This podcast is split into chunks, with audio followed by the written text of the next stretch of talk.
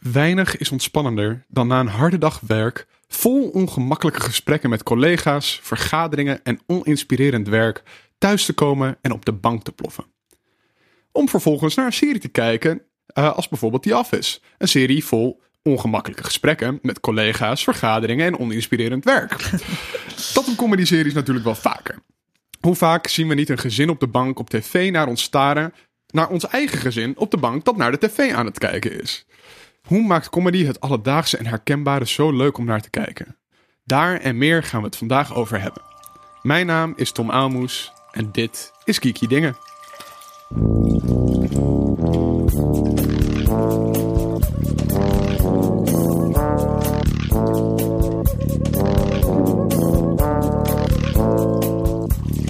Mijn naam is Sidney Smeets en mijn favoriete comedy-serie um, is Arrested Development. Mijn naam is Linda Duits en ik ben al twee weken aan het nadenken wat mijn favoriete comedy-serie is. Um, ik, ik kies vandaag voor Third Rock from the Sun. Mijn naam is Natasha Villiers en mijn favoriete comedy-serie is. Ik wist dat ik moest gaan kiezen, maar hmm, het is echt, ik denk elke dag anders. Ik heb toevallig Community, uh, mm. de eerste drie seizoenen, mm. weer eens terug zitten kijken. En toen dacht ik ook, oh, ik mis dit wel. Maar het is net niet mijn favoriete serie. Maar omdat het nu weer helemaal even in mijn hoofd zit, kies ik die dan voor voor nu. Dus community. Maar dan alleen de eerste drie seizoenen. Want de rest, de rest bestaat niet. Heel goed, heel goed. Mijn naam is dus Tom Aalmoes en mijn favoriete comedy-serie is, had ik opgeschreven, How I Met Your Mother. Maar nu hoor ik ook Community en zit ik weer van, ah, dat is ook heel leuk. En, oh, maar ik had laatst de Good Place gekeken en dat vond ik ook, heel leuk. Dus ik kan ook niet echt ja. kiezen. Het is een mogelijke opgave. Ja. Dat, is toch, dat is ook, ligt maar net in welke bui je bent. Ben je een beetje dwars, dan wil je niet een hele brave, gezellige serie kijken. Of ja. vind je dat? Ja, dus het is, ik vind het echt onmogelijk. Nog moeilijker dan bij. Ja. Ik had stiekem ook drie opties opgeschreven. En bedacht dat ik de dus zou kiezen die ik het meeste zou voelen. De andere twee waren Rick and Morty en mm. Modern Family. Ik heb hier een top 20. Oh, Modern Family. ik... Daar moeten we het straks maar over oh, Ja, daar ja, heel veel van. Ja, daar vind ik ook heel veel van. okay, Maak nou. maar een aantekening in het draaiboek, toch? U hoorde al even, Natasha is er weer. Ze was al eerder te gast toen we het hadden over serie-eindes. Heb je daar leuke reacties op gekregen? Ja, ik zat toevallig naar een gast die ook uh, voor de tweede keer was. Vorige keer volgens mij. Ik mhm. weet alleen mhm. zijn naam even niet zo Lars, Lars, Lars. En die zei, nou ik heb geen reacties gehad. Ik dacht, nou wat sneu ah. Want ik heb echt heel veel leuke reacties gehad. Echt, ik heb ook iedereen gedwongen om te luisteren. Ja, dat scheelt. Maar uh, nee, het was echt heel, iedereen was zo positief vond het heel leuk. Ook echt een leuk onderwerp. Want het is niet mhm. iets waar je super vaak over praat. Zo van, hoe, wat vond jij van het einde van deze serie? Maar ja, ik, goede, goede recensies. Nice. Heel goed. Fijn dat je dus weer terug bent. Ja. en uh, we doen altijd een uh, terugblik op af, wat we de afgelopen paar weken gezien hebben. Kan ik dan gelijk met jou beginnen, Natasja?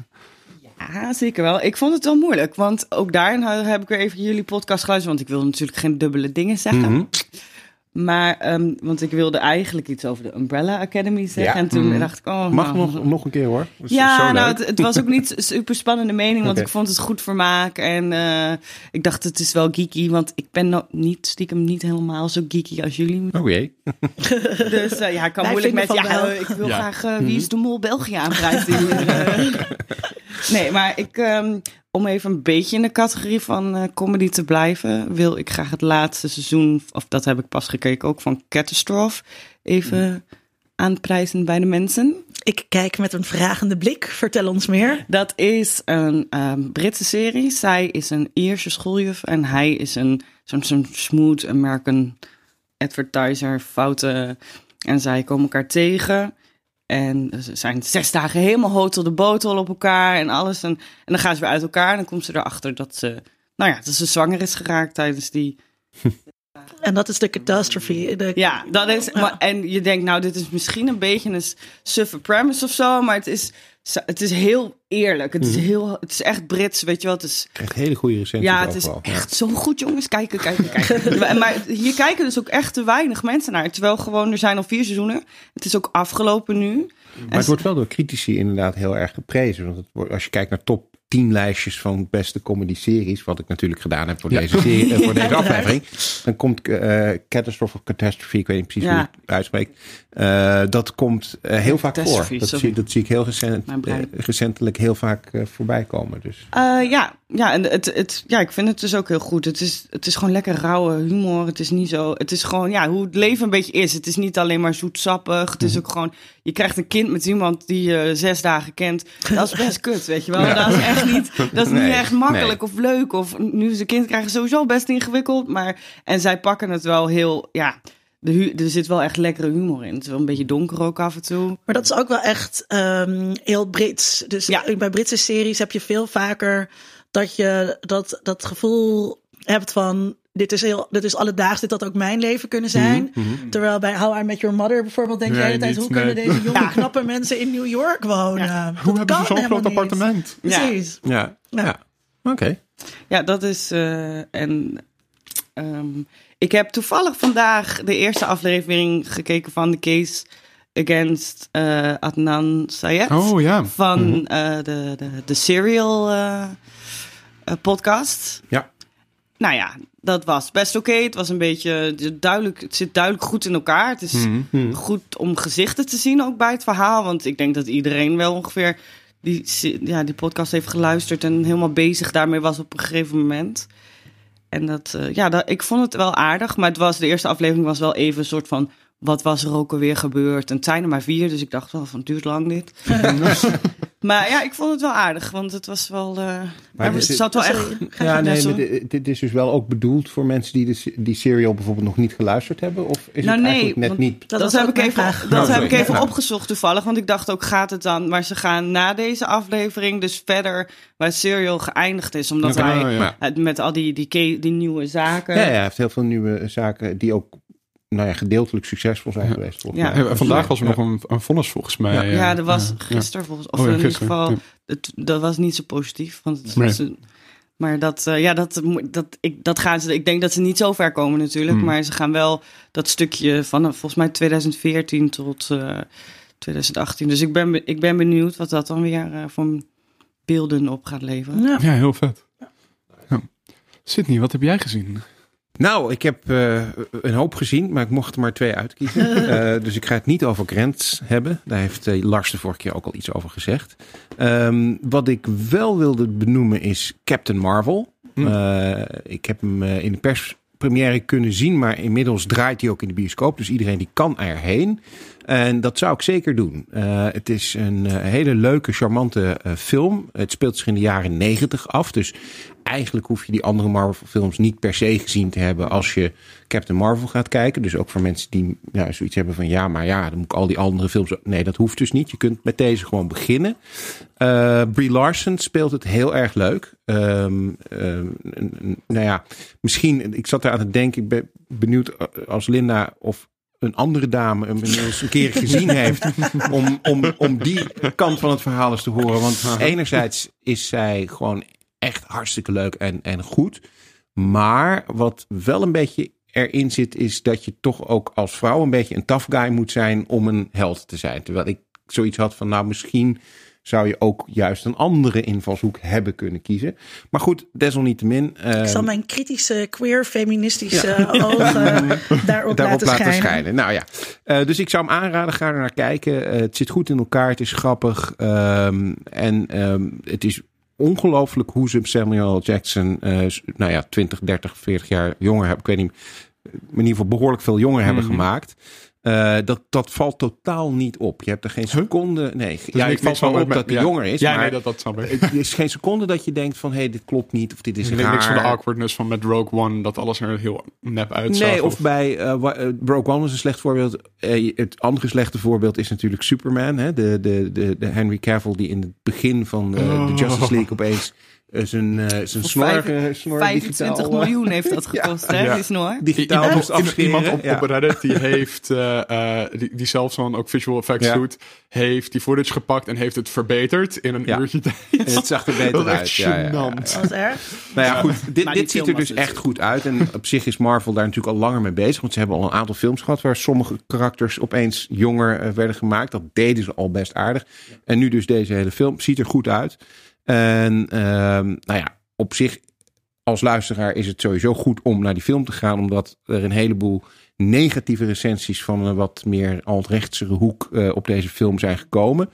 Al- Racisten. Ja, Sorry, precies, er zat eh. iets in mijn keel. Al, al voordat die film überhaupt uit was, eh, is, die, is die neergesabeld. En dat Dus is ook- allemaal... Gewoon toch dat, ehm, wat is het, Rotten Tomatoes, Ja. die had gezegd, jullie mogen geen recensies meer van een film plaatsen voordat die, Hmm. ja, uit die je is. niet gezien hebt. Waarop ja. iedereen dus ook ging zeggen, mijn vrijheid van mening. Ja, tuurlijk, tuurlijk. YouTube had hetzelfde, nou niet hetzelfde gedaan, maar had ook, eh, omdat er een barrage van al die alt-right Ja. YouTubers was van recensievideo's, die allemaal heel veel bekeken en gedeeld werden en daardoor door het algoritme Ja, ja. naar de top gingen natuurlijk. Dus het eerste wat je zocht als je Brie Larson zocht, was zeg maar extreem rechtse vrouwenhaters die alleen maar aan het huilen waren. Eh, en YouTube heeft toen een knopje omgezet eh, dat Brie Larson vanaf nu een nieuwsonderwerp is. En daardoor Ah. komen alleen maar gerespecteerde nieuwsbronnen bovenaan te staan. Nou, dus dat, dat is zeer terecht, denk ik. Want eh, de kritiek die, die dan vanuit die hoek kwam, was ook dat zij.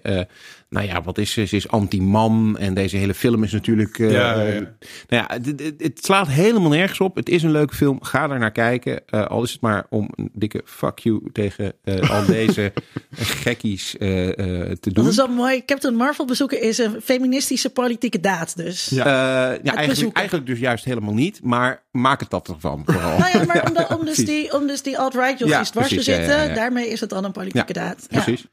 Het andere wat ik wilde benoemen eh, gaat ook over een vrouw in de hoofdrol. Dat is geheel toevallig. Wat, Eh, wat ben je ja, vrouwcentrisch? ja, ben ik, ben ik opeens. Ja. Eh, dit gaat over Julia Roberts. Eh, kennen sommige mensen misschien nog wel. Eh, actrice. Die, eh, in, die Sorry, in een eh, eh, verfilming van een podcast speelt. En daar hebben we het al Oh, eerder ja. over gehad. Er zijn sommige podcasts. Geeky dingen binnenkort hopelijk ook. Maar Ja. sommige podcasts die hebben het geluk om verfilmd eh, te worden. En eh, deze Homecoming is daar één van. Het is een podcast die gaat over een dame die werkt eh, als serveerster. En die wordt bezocht door een, ehm, iemand van een overheidsinstelling. Het is allemaal heel mysterieus. En dan blijkt ze een aantal jaar daarvoor in een instituut te hebben gewerkt voor veteranen. Maar dat weet ze niet meer helemaal, of misschien ook wel. En er is iets heel mysterieus aan de hand. Nou, die podcast is goed. Maar die Die podcast is true crime? Eh, nee, nee, nee. Het is, het is fictie. Fictie Oh, podcast. oké. En, Dus die eh, podcast is een hoorspel. ja, het is eigenlijk gewoon een hoorspel. En eh, Homecoming is de verfilming daarvan. En dat is heel goed gedaan. Het is echt, eh, het ziet er visueel heel interessant uit.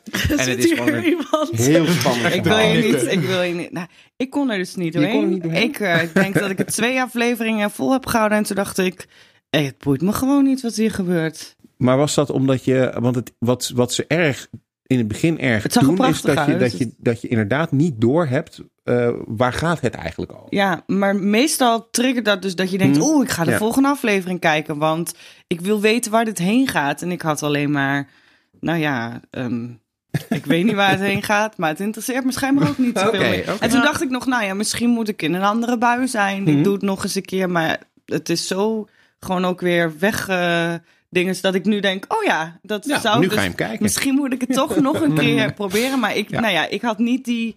Wat Het jij heeft had een beetje de, de, de, de vibe van eh, dingen zoals Lost. eh, een beetje de mysterieus, een beetje gek Ja, daar hou wat ik er aan de hand ontzettend is. van. Dus ik begrijp niet waar, wat er mis is gegaan. maar misschien Maar moet ik hoe het ver, nog... hoe ver moet je kijken voordat het leuk wordt? Nou ja, ik vond het de eerste aflevering al leuk. Maar goed, dat kan voor iedereen verschillend zijn.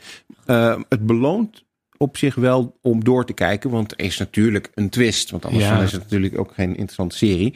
Eh, en, en ik vond dat heel erg goed gedaan, zoals ze dat eh, in beeld hebben. Ja, kijk, je kan natuurlijk ook gewoon de podcast luisteren. Als, Ja. je, de, als je de serie niet, eh, niet aan kan. Dat kan Ja. ook. Nou ja, maar juist als je zegt van dat het heel mooi gemaakt is. Ja, het dan- visueel vond ik het er Ja. zeker. eh, ik dacht wel, wauw, er zit geld eh, hierin. Ja. Mm. Dat, eh, maar ja, ik, ja, misschien zijn meestal is de podcast bij dat soort dingen. ik- eh, jullie hadden het volgens mij ook wel over Dirty John gehad. Klopt. Ik, ja, dat vond ik ook niet. Het was wel goed of goed vermaak of interessant. Maar ik dacht, ja, de podcast is echt wel een stukje beter. Wat voegt het dan nog helemaal Nog toe, toe? ja. Maar ik snap wel dat je. Dit was wel weer net een ander niveau. Dat, dat zag ik ook wel. Maar ja. Maar dat is, wel, ik- dat is wel interessant. Dat het du- dus nu een nieuw fenomeen is. Dat die podcasts, die dus heel succesvol zijn geweest, Mhm. eh, eh, tot tv eh verworden. Ja. Je moet ergens en of dat dan dus inderdaad nog boeiend is voor mensen die die podcast al hebben geluisterd. ja, dat is een goede vraag. Maar ja, dat is met boeken ook. Bedoel, ja, het, is, het is een ander Nou ja, publiek, ja, denk dat is een goed Ja. punt. Ja. Het bo- bo- Het boek is altijd beter. Dus nu krijg je dus inderdaad De podcast was snops beter. die zeggen de podcast was altijd Ja. beter. Ja. Geeky Dingen, de podcast, was beter dan de serie. Had je nog iets anders gezien? eh? Ja, maar ik heb er al twee gehad. Oh ja. Dan gaan we door naar Linda. Ik ehm, was. eh, ik zat me een beetje te vervelen op Netflix. Dus ik had Oh ook niks kon me boeien of zo. eh, qua series. En ik was een beetje door de series heen. En ik had geen zin om op te staan. Om naar mijn computer te lopen. Waar ik nog allemaal dingen gedownload heb. Wat ik dus ook gewoon kan gaan kijken. Eh, dus ik zat een beetje te- in te pielen. Ik heb dus twee documentaire dingen die ik wil bespreken. Eh, de eerste is Behind the Curve. eh, over de Flat Earth eh, Society. Oh, Ja, dat is een hele leuke titel. Maar het is ook een... Ja, nou, jij moet het eerst. Ja, het, ja, moeilijk is dat, hè? ja. Het, ik- het is een hele wonderlijke documentaire over een hele wonderlijke groep mensen. Ja. Die ehm, echt. Nou ja, het is natuurlijk voor mij als wetenschapper helemaal moeilijk om je te bedenken. Hoe dan? Hoe dan? En Ja. het gaat dus ook over, want er zitten ook allemaal wetenschappers in. En dan gaat het dus ook over. Ehm, ja, wat doe je met mensen die geen bewijs eigenlijk aannemen? Hoe moet, je, hoe moet je daar nou mee omgaan? En dat is natuurlijk een heel belangrijk thema in deze tijd van antivaxers en eh, klimaatontkenners. Dus dat vond ik interessant. Dat dat wat mij betreft nog wel iets beter gekund. Vanuit een wetenschappelijk perspectief is er ook wel. Het waren nu vooral. eh, ehm, Maar wordt het dan niet te droog voor de eh, even niet-wetenschappers onder? nou, nu waren het vooral beta's die daar iets over te zeggen hadden. En het wordt altijd interessanter als je er een socioloog bij plaatst. Hebben Ja. geen expertise in hoe ideeën circuleren. In en waarom- wetenschapscommunicatie, ja, Ja, precies. Dus er was wel een psycholoog, maar ik, ik ken zelf wel be- wetenschappers die zich met complottheorieën hebben bezig gehouden. Er is een hele leuke aflevering van, van Onder Media ook te Precies. horen. Fijn dat jij hem even, jij hem even zegt met Stef Aupers. Ehm, Maar wat ik wel leuk vond, is dat je in die documentaire, naast dat ze dus. Wat, wat ik knap vind, is dat ze op geen moment eh, het te serieus nemen. Het is niet zo dat ze in de documentaire zeggen van nou, daar zou wel eens iets in kunnen. Nee, het is duidelijk dat ze laten zien aan deze mensen die, die, die zijn echt niet goed bij hun hoofd als ze dit geloven. Mhm. Maar tegelijkertijd laten ze ook een soort menselijke kant van die beweging zien. Ja. eh, waardoor je zoiets hebt van, nou ja, oké, ze zijn wel niet- gek, maar Ja, ze worden absoluut niet te kakken gezet. En wat, is, wat, het, wat het interessante is, wat ik eruit haalde, en ik denk niet dat dat een spoiler is of zo, maar ehm, die mensen vormen een soort eh, stam. Het is echt een tribe. Ja. En eh, die hebben hun geloof. En dat is een beetje net als bij een voetbalclub waar je fan eh, van hebt. Hè, Ajax kan nog zo prachtig spelen. Maar als je echt eh eh, stokhard, hoe noem je dat, Feyenoord fan bent. En dan is, het, dan is het altijd slecht. En hier kreeg dat idee ook een beetje. Dus ze zeiden ook echt, Natasja Schut- Natasja Schutterhoofd. Nou, ik heb... eh, Ja, maar nu natuurlijk bij deze prachtige zege van Ajax was het hele land voor Ajax. Maar eh, dus het, zij, zij, zij framen het zelf ook van wij, wij tegen de wetenschap. Ah, ja. Ja, en de wetenschap is helemaal niet een ander kamp of zo. Zo zit het helemaal niet in elkaar. Maar zij willen dus graag een kamp zijn met elkaar. En het gaat dus ook heel erg over hoe gezellig ze het, ze het hebben. En hoe vaak, hoe leuk ze het vinden om elkaar te zien. En eh, dus dat, dat vond ik heel interessant. Dus Behind the Curve. En eh, toen ben ik verder gegaan met een documentaire serie. En die heet Seven Days Out. Eh, en dat gaat over werelds grootste eh, evenementen. En dan gaan ze dus een week van tevoren komen ze filmen. En dan zie je dus de aftrap naar het Oh, evenement toe. Met heel verschillende dingen. Ik wil er twee uitlichten die geeky eh, zijn.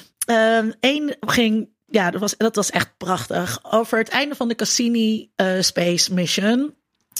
En ehm ja, dus dan volgen ze al die mensen bij NASA. En op het moment dat Cassini dan in eh, in- door de atmosfeer gaat. Nou ja, ik, ik hield het niet droog. dat het echt een prachtig, echt een, echt een prachtig moment was. Heel, heel goed gefilmd. Eh, en er is ook een aflevering over gamers die League of Legends ehm, spelen. En die, die naar een heel groot eh, wereldkampioenschap, geloof ik, eh, toe, eh, toe leven. En dan gebeuren er ook natuurlijk allerlei onvoorziene dingen. Eh, dus die, dat zijn de twee geeky afleveringen. Er is ook eentje over een hondenshow. Eh maar en dus, Karl Lagerfeld geloof ik. en Karl Lagerfeld. Wel heel verschillend. Heel verschillend, ja. En dus hadden echt ook echt wel toegang tot. ehm goede toegang hebben die documentairemakers geregeld. Want dan zeker met Karl Lagerfeld. eh, ja, daar, daar- mag je niet zomaar meekijken achter de schermen bij een Chanel-show. Ja, dus eh, dat is Seven Days Out. Oh, klinkt heel Ja. vet. Wat had Ja. jij gekeken, Tom? Ehm, nou, het, het meest opvallendste wat ik gekeken heb was eh, de Robin Hood film van vorig jaar. En die was vooral heel erg opvallend Oh, die in hele hoe slecht. slecht die was. Ja, ja, ja. ja, ja, ja. Ehm, En dat je eigenlijk, terwijl je aan het kijken bent, alleen maar zit van... waarom hebben ze deze keuze gemaakt? En waarom gebeurt dit? En waarom mag hij nu niet dit tegen die ander zeggen? Huh? Je bent je gewoon de hele tijd aan het afvragen van... Ik, ik, ik zou graag het van Seven Days Out willen hebben... van dat ik de productiekant van deze film kan volgen misschien. Een soort Fire, fire Festival documentaire over deze film. Over deze film. Ja, want het is inderdaad dus interessant dat je dat zegt. Ik had het namelijk al vanaf het, de eerste trailer die vanaf die film Uh-huh. uitkwam, had ik het gevoel dat je naar een soort eh, zo'n zo'n treinramp die zich langzaam voltrekt aan het kijken was. Je zag gewoon aankomen dat die film echt helemaal mis zou gaan. Hmm. Ja, dus ze proberen een beetje eh, een Kingsman-achtig idee Ja, neer te zetten. Dus ook met de hoofdrolspeler ja, van ja. Kingsman. Dus een soort moderne take op een wat ouder genre. En dat modernere vertaalt zich ook naar hoe alles eruit ziet. Ja, Eh, heel en hoe het verhaal ook, ook gestructureerd... Of, of hoe dingen gebeuren in het dat? verhaal. Weet je dat? Ik ben even vergeten. Nee, maar Ehm, het is zo'n actieregisseur. Ja, dus, eh, ja, ehm, ja. Nou ja. Maar het begint dus met een soort... Mont er zit heel veel montage in. Het begint met een montage van Robin eh, eh, of Loxley... die verliefd wordt op Marion. En dan hebben ze zo'n prille liefde. En het is helemaal mooi en geweldig. En op het, net op het punt dat ze dan zo oh, helemaal bij elkaar zijn... krijgt hij een draft notice. Dat hij eh, naar de Crusades moet. Dus het is een soort van Vietnam-achtig moment. Dus het is ook echt een brief die hij dan open moet. En er staat dan draft notice, you have been drafted. Eh, en hij is nobleman, dus hij moet vechten voor de koning.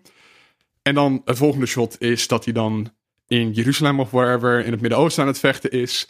En in plaats van een gewoon een harnas wat hij aan heeft en dat hij te paard rijdt zoals een nobleman deed in die tijd, heeft hij een soort middeleeuwse versie van een flak jacket, wat, normaal, eh, wat moderne Amerikaanse eh, soldaten aan hebben, heeft hij. En dan heeft hij een pijl en boog. En die hele unit aan pijl en boog dus, ge- heeft hij pijl en boog vast als een geweer. Dus die pijl is de hele tijd getrokken en ze gaan de hoeken om en ze doen zo van die bewegingen om de hoeken kijken. Ja. Ehm, alsof het een geweer is. En dan is er ineens een soort minigun van een kruisboog op een toren wat niet bestaat. En dat is heel bizar. En explosies en man down. En Maar was het leuk, maar was het leuk in deze bi- bizarriteit? ik, ik vond dit deel vond ik wel leuk in hoe over de top het was. En absurd. En het is dan een lord. En hij heeft dan gewoon een sergeant of zo die boven hem staat. Die dan zegt van...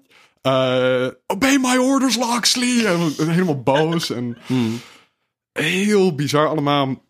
En dat gaat maar door in die hele film. Dus je hebt ook gewoon bij een lord... en er is een soort parlement, maar niet echt een parlement. En Ik stel me dan ook helemaal voor dat er bij die, bij die productie mensen in een kamer hebben gezeten. Die hebben, hebben zitten tekenen van, oh, dat is cool als we dit dan doen. En dan maken we een, een moderne versie van een mitrailleur. Of een, een, een middeleeuwse versie van een mitrailleur. En dan maken we eh, bommen, maar dan alsof het middeleeuws is. Maar dat, dat, dat je dan echt denkt van, is er nou niemand in die kamer geweest die gezegd heeft... dit is niet zo'n goed idee. Misschien moet je het gewoon of Ja. houden bij enigszins historisch correct... en er dan gewoon een leuk verhaal van maken... Ja, of maak er een echte fantasy van, maar dat is het namelijk ook Nee, dat niet. is ook niet. En het is Jamie Foxx die speelt dan ook een Ja. Moor die allemaal gekke martial arts dingen Ja. kan. Wat ook heel gek is. En die gaat hem dan trainen. Dan heb je weer een trainmontage. Dat hij met allemaal kettingen door het kasteel Ja, ja, ja. heen loopt. En Oké, zo. stop maar. Eh, het is heel bizar. Ehm, Dat Ja. was het ene, eerste. kijk hem niet, zou ik zeggen. Nu gaat iedereen hem kijken. Ja, En maar heb je ook een kijk het, kijk het wel? Of nog een tweede? Eh, nee, ik heb geen kijk het wel. Nee. Eh, Oh, kijk niet. nee, nee voor, voor de rest heb ik eh, een beetje zitten gamen. Ik heb Shift per ongeluk weer op mijn computer eh, geïnstalleerd, wat altijd een fout is. Eh, daar gaat jee. altijd veel te veel tijd in zitten. Mm, ja, en voordat we doorgaan naar eh, comedy en het hoofdonderwerp, hebben we een ingezonden brief van eh, Teun van Essen. Moet je wel zijn stem nadoen, hè? Ik zal het gewoon in mijn eigen stem gaan doen. Dat het niet Jammer. heel charmant zal zijn als ik een gek stemmetje op ga zetten. Oké. Beste Sydney en Dan de wou ik het rest. toch doen. Sorry. Wil jij hem voor? Nee, nee, nee, nee, nee, nee, jij moet het doen. Ja. Oké. Ehm, beste Sydney en de rest. Sinds een paar maanden luister ik met veel plezier naar jullie podcast. En er is een terugkerend thema waar ik graag op wil reageren. Namelijk de discussie over homoseksuele en transrollen gespeeld door hetero acteurs. Jullie zijn er nooit unaniem tegen of zo, maar toch klinkt soms door dat het eigenlijk verkeerd zou zijn. En helemaal mee eens. De loffe-uitingen die vaak volgen als een hetero oh zo knap een gay neerzet met Oscar-nominatie als gevolg, zijn natuurlijk onzin. Maar toch heb ik als bi, by the way, eh, vaak een eh andersoortige reactie. Als ik de series kijk, vind ik het leuk om onderwel wat achtergrondinformatie op te zoeken over de makers en de cast. En ik ben juist altijd zeer blij verrast als blijkt dat een acteur in een hetero-rol in real life gay blijkt te zijn. Blij verrast juist omdat het een bewijs is dat openlijk gay zijn nog niet betekent dat je enkel gay rollen zou krijgen. Eh, zoals in Sense8 nogal expliciet wordt uitgedragen. En in dat licht bezien is het eigenlijk niet super positief dat de geaardheid van de acteur geen rol speelt bij de keuze voor hem, haar in een rol. Zouden we daar niet juist blij om moeten zijn? Groet, Teun.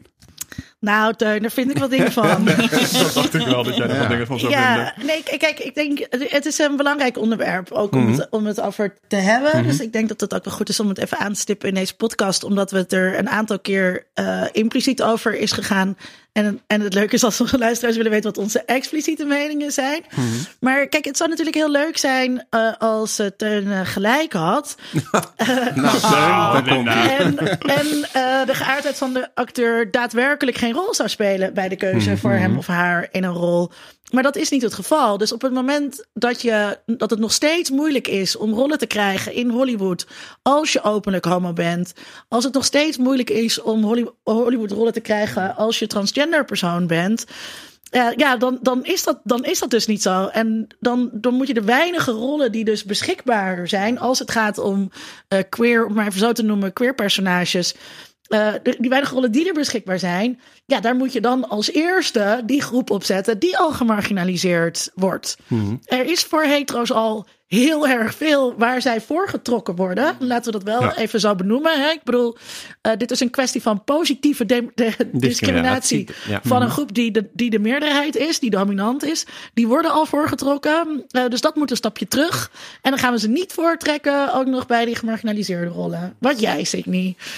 Eh, nou, daar ben ik het helemaal mee eens. Yes. Ehm, maar wat ik ook vind is ehm, op het moment dat je eh, een rol hebt waarbij de ofwel eh, culturele achtergrond, ofwel huidskleur, ofwel geaardheid van iemand relevant is voor de rol, ehm, dan vind ik het belangrijk dat die persoon die dat speelt, bij voorkeur ook die culturele achtergrond of geaardheid of huidskleur heeft.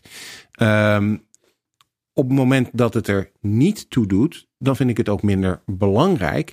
Met andere woorden, zolang het nog zo is, en dat is zo, dat vrijwel iedere rol waar het zogenaamd er niet toe doet, een, een- eigenlijk gewoon een hetero-rol is, moet je vooral ook gay en, en, en trans acteurs in dat soort rollen casten. Maar zolang het er dus bij die meer gemarginaliseerde rollen, zoals jij dat noemt, eh, eh, er wel toe doet, moet je zorgen dat daar de juiste mensen de juiste representatie eh, geven. Dus volgens mij is dat gewoon het antwoord. Eh, een gay, trans, bi, noem het maar op, acteur die een tussen aanhalingstekens hetero-rol speelt, oftewel een neutrale rol, zoals sommige mensen dat dan zien. Geen enkel probleem, graag, more power eh, to you. Maar een hetero-acteur die in een meer gemarginaliseerde rol speelt, daar heb ik vaak wel een zekere aarzeling bij. Ik wil niet zeggen dat ze dat niet kunnen of dat ze dat niet goed doen. Ik bedoel, het zijn acteurs, dus als het een goede acteur is, kan die dat ook gewoon hartstikke goed spelen. Het kan ook een fantastisch mooie film opleveren, maar er blijft voor mij wel altijd een bijsmaak bij zitten van had hier niet ook een hele goede acteur in die rol kunnen zitten die zelf enige relevantie met dit onderwerp heeft. Maar als ik de brief van Teun zo Mhm. lees, is dat ook niet wat hij zegt. Dat hij, Maar volgens mij is hij gewoon al verder. Als in, en dat is, dat, daar, daar is de wereld nog niet. De tv- of filmwereld is daar nog niet. Maar volgens mij zegt hij vooral, ehm, wat is het toch fijn dat het soms wel kan. En als het dus ook zo is dat het dus eigenlijk niet meer uitmaakt. Maar daar zijn we nog niet. Maar volgens mij zegt hij niet van ehm, ehm, rollen voor trans en gays, die zeg maar homoseksuelen, dat dat. Dat dat niet door homoseksuele of trans mensen Nee, moet nee. gespeeld. Dat, dat, maar dat zegt hij niet. Maar hij is eh, volgens mij gewoon meer van. Ja, ja, weet je, all lives. Als, als, ja, Pas op. Nee, ja, nee, maar, nee, maar snap je, hij zal gewoon, Ja. het zou eigenlijk niet moeten uitmaken. Dus wat is het dan fijn als een, een eh, Ja, ik- ik- als, dat- hè, dat- zoals bijvoorbeeld bij mij, ik weet nog dat ik naar How I Met Your Mother zat te kijken en dat ik, ik deed precies hetzelfde. En dat Hmm. ik ging googlen en toen dacht ik, wow, Barney is gay, dat is wow, dat had ik echt nooit. Want hij speelt natuurlijk ook nog eens de grootste vrouwenversierder in de wereld. Precies, ja. In, die, in die serie. En Ja. volgens mij is dat dan meer wat hij bedoelt. Als ik Ja. het zo lees, Ja, dan... dat, is, dat, eh, dat is ook wat, wat ik altijd denk met, met soort van dingen als vrouwenquote. Zo. Het is niet ideaal en het is niet precies wat we zouden willen als ideale situatie. Maar om daar te kunnen komen en om nu die representatie al Ja, te krijgen, is het nu Ja. gewoon nodig. Ja.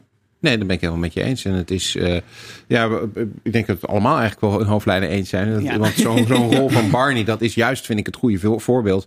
Want dat is fantastisch dat een gay acteur gewoon zo'n rol kan spelen. Ja.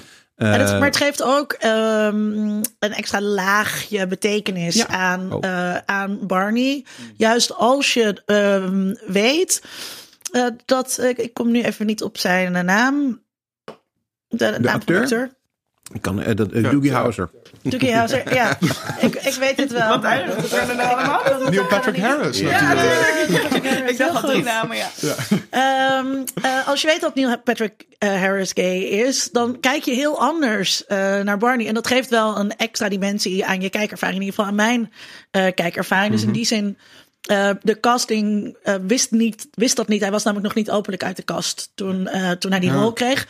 Ehm, maar het maakt het wel, het maakt het ook nog wel weer interessanter. Dus die backstory, en dat wat Teun zegt, van dat hij dat dan opzoekt op Wikipedia. Ik doe dat soort dingen ook. En dat eh, vind ik dan ook leuk.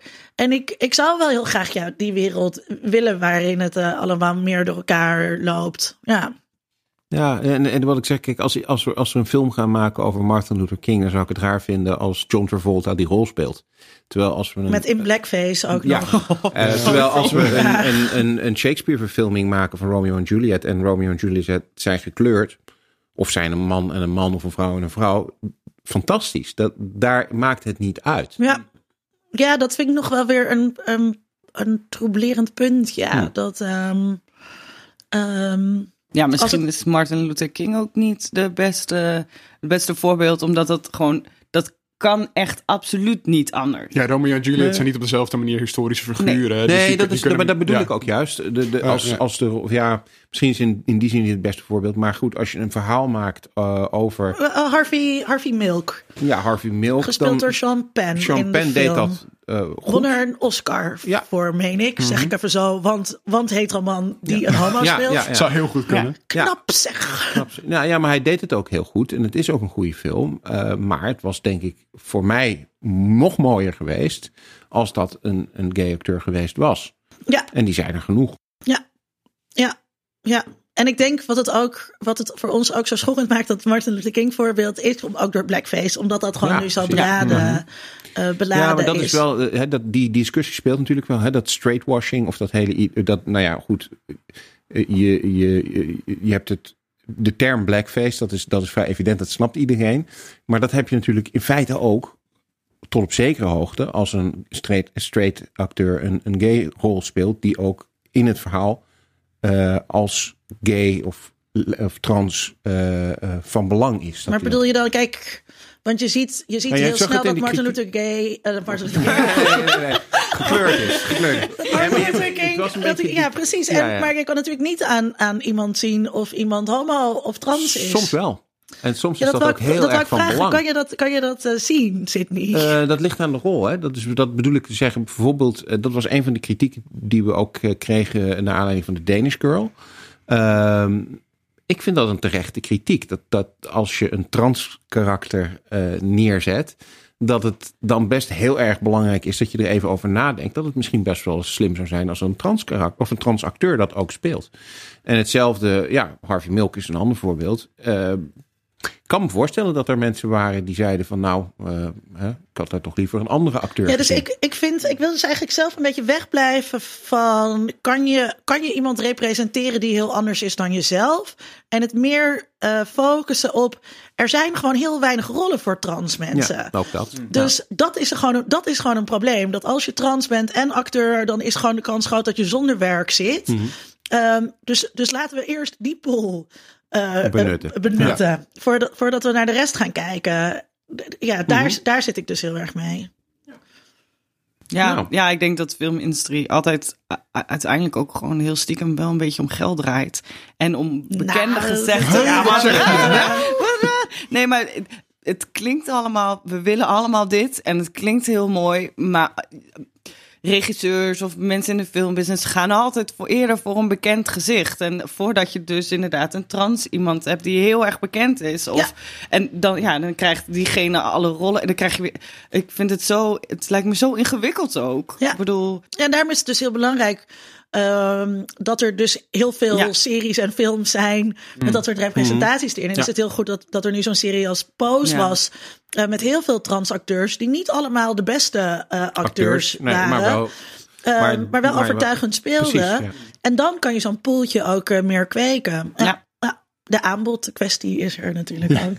Ja, Tom, Ik heb er weinig meer aan toe te voegen. denk je dat we Teuns vraag beantwoord hebben?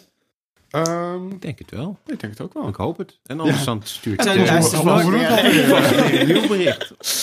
Ja, wel leuk dat we zo'n brief kregen, Ja. vond ik. Nou ja, het, het toont wel de betrokkenheid van je luisteraars aan, toch? Dus Precies. Ja, Keep them coming. Nou, moet jij maar bedenken welk, welk melodietje, welk, Ja. welk grappig Eh, melodietje jij... eh, Dat, dat mu- muziekje dat dan altijd onder van die lelijke montage zit. Dat, dat er een achtervolgingsscène is. Oh ja. ja, lijkt me enig naar zo'n serieus onderwerp. Een lachband. er Oh, een lachband. Ja, oh, dat is wel heel leuk als jullie Ja, Zullen we dan dit stukje erin houden? ja, dat is misschien nog wel goed als bruggetje.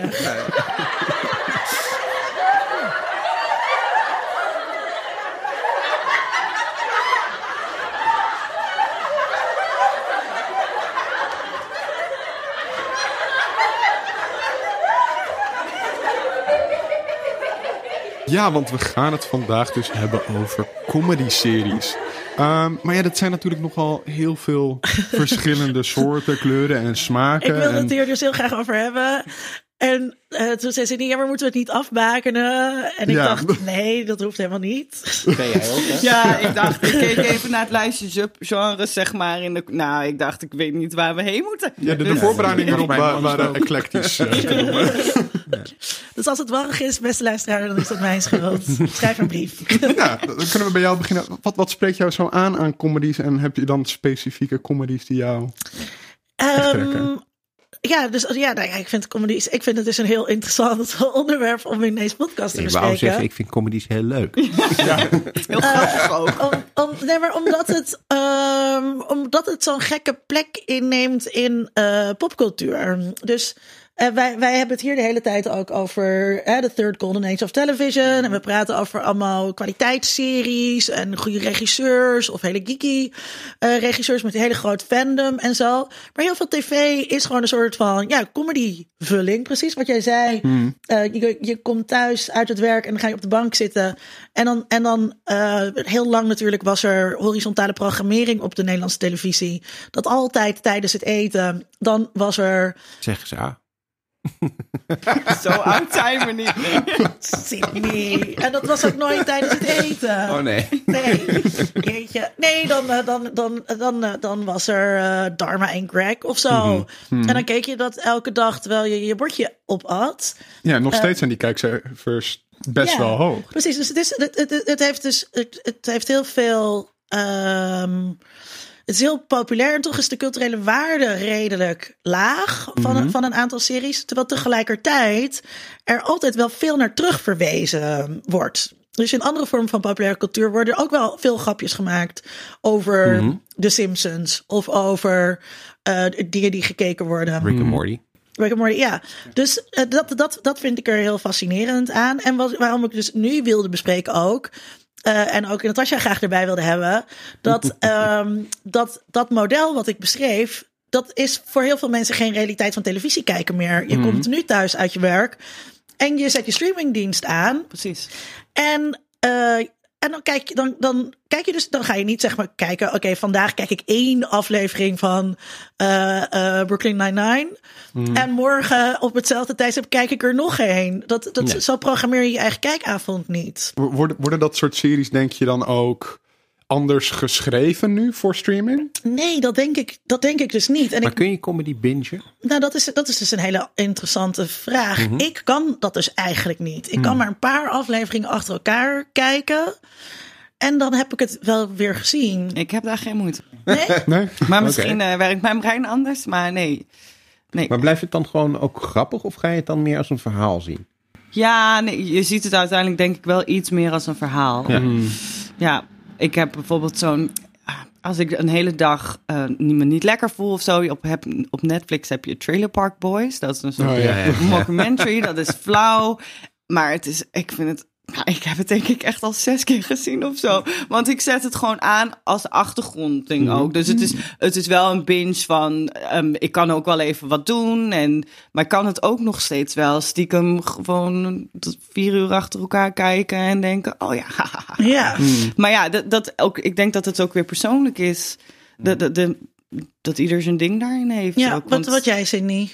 Eh, ja, nou ja, dat heb ik. eh, De, de, de serie waar jij eh, niet zo blij mee bent, de- de- dat heb ik wel een beetje met Modern Family. Oh is ja, laten we het over hebben. over Dat is iets wat ik eigenlijk heel vaak kan. dysfunctionele relaties die heel grappig zijn, maar niet heus. Nou, ja, Ja, ik, ik vind... ik, ja. ik kan daar, ik Wat kan vind, daar je, wat echt, vind je er leuk aan? ja, bijna alles eerlijk gezegd. Eh, ik vind dat ze, dat, Oh, sorry. Oh. Laat, laten we hem deze serie gewoon gunnen. nee, niet dat is iedereen heeft Ja, ik ben heel benieuwd wat je er niet grappig aan vindt. Nou, wat ik er, wat ik er persoonlijk niet Nee, grappig- eerst- Nee, nee, eerst, eerst wat er wel leuk Ja, aan nee. is. Ja, ja. Nee, ik vind dat ze het gewoon heel leuk doen. Ik vind de, de, de dynamiek tussen de eh, karakters leuk. Ik vind de, de, de onderlinge eh, eh, relaties van de, van de... Nou ja, je hebt verschillende...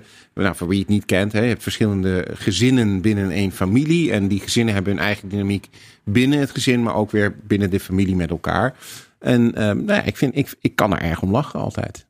Ja, het begint natuurlijk al met de titel Modern, Family. Family. En vervolgens is het gewoon een reproductie van de traditionele familie. Mhm.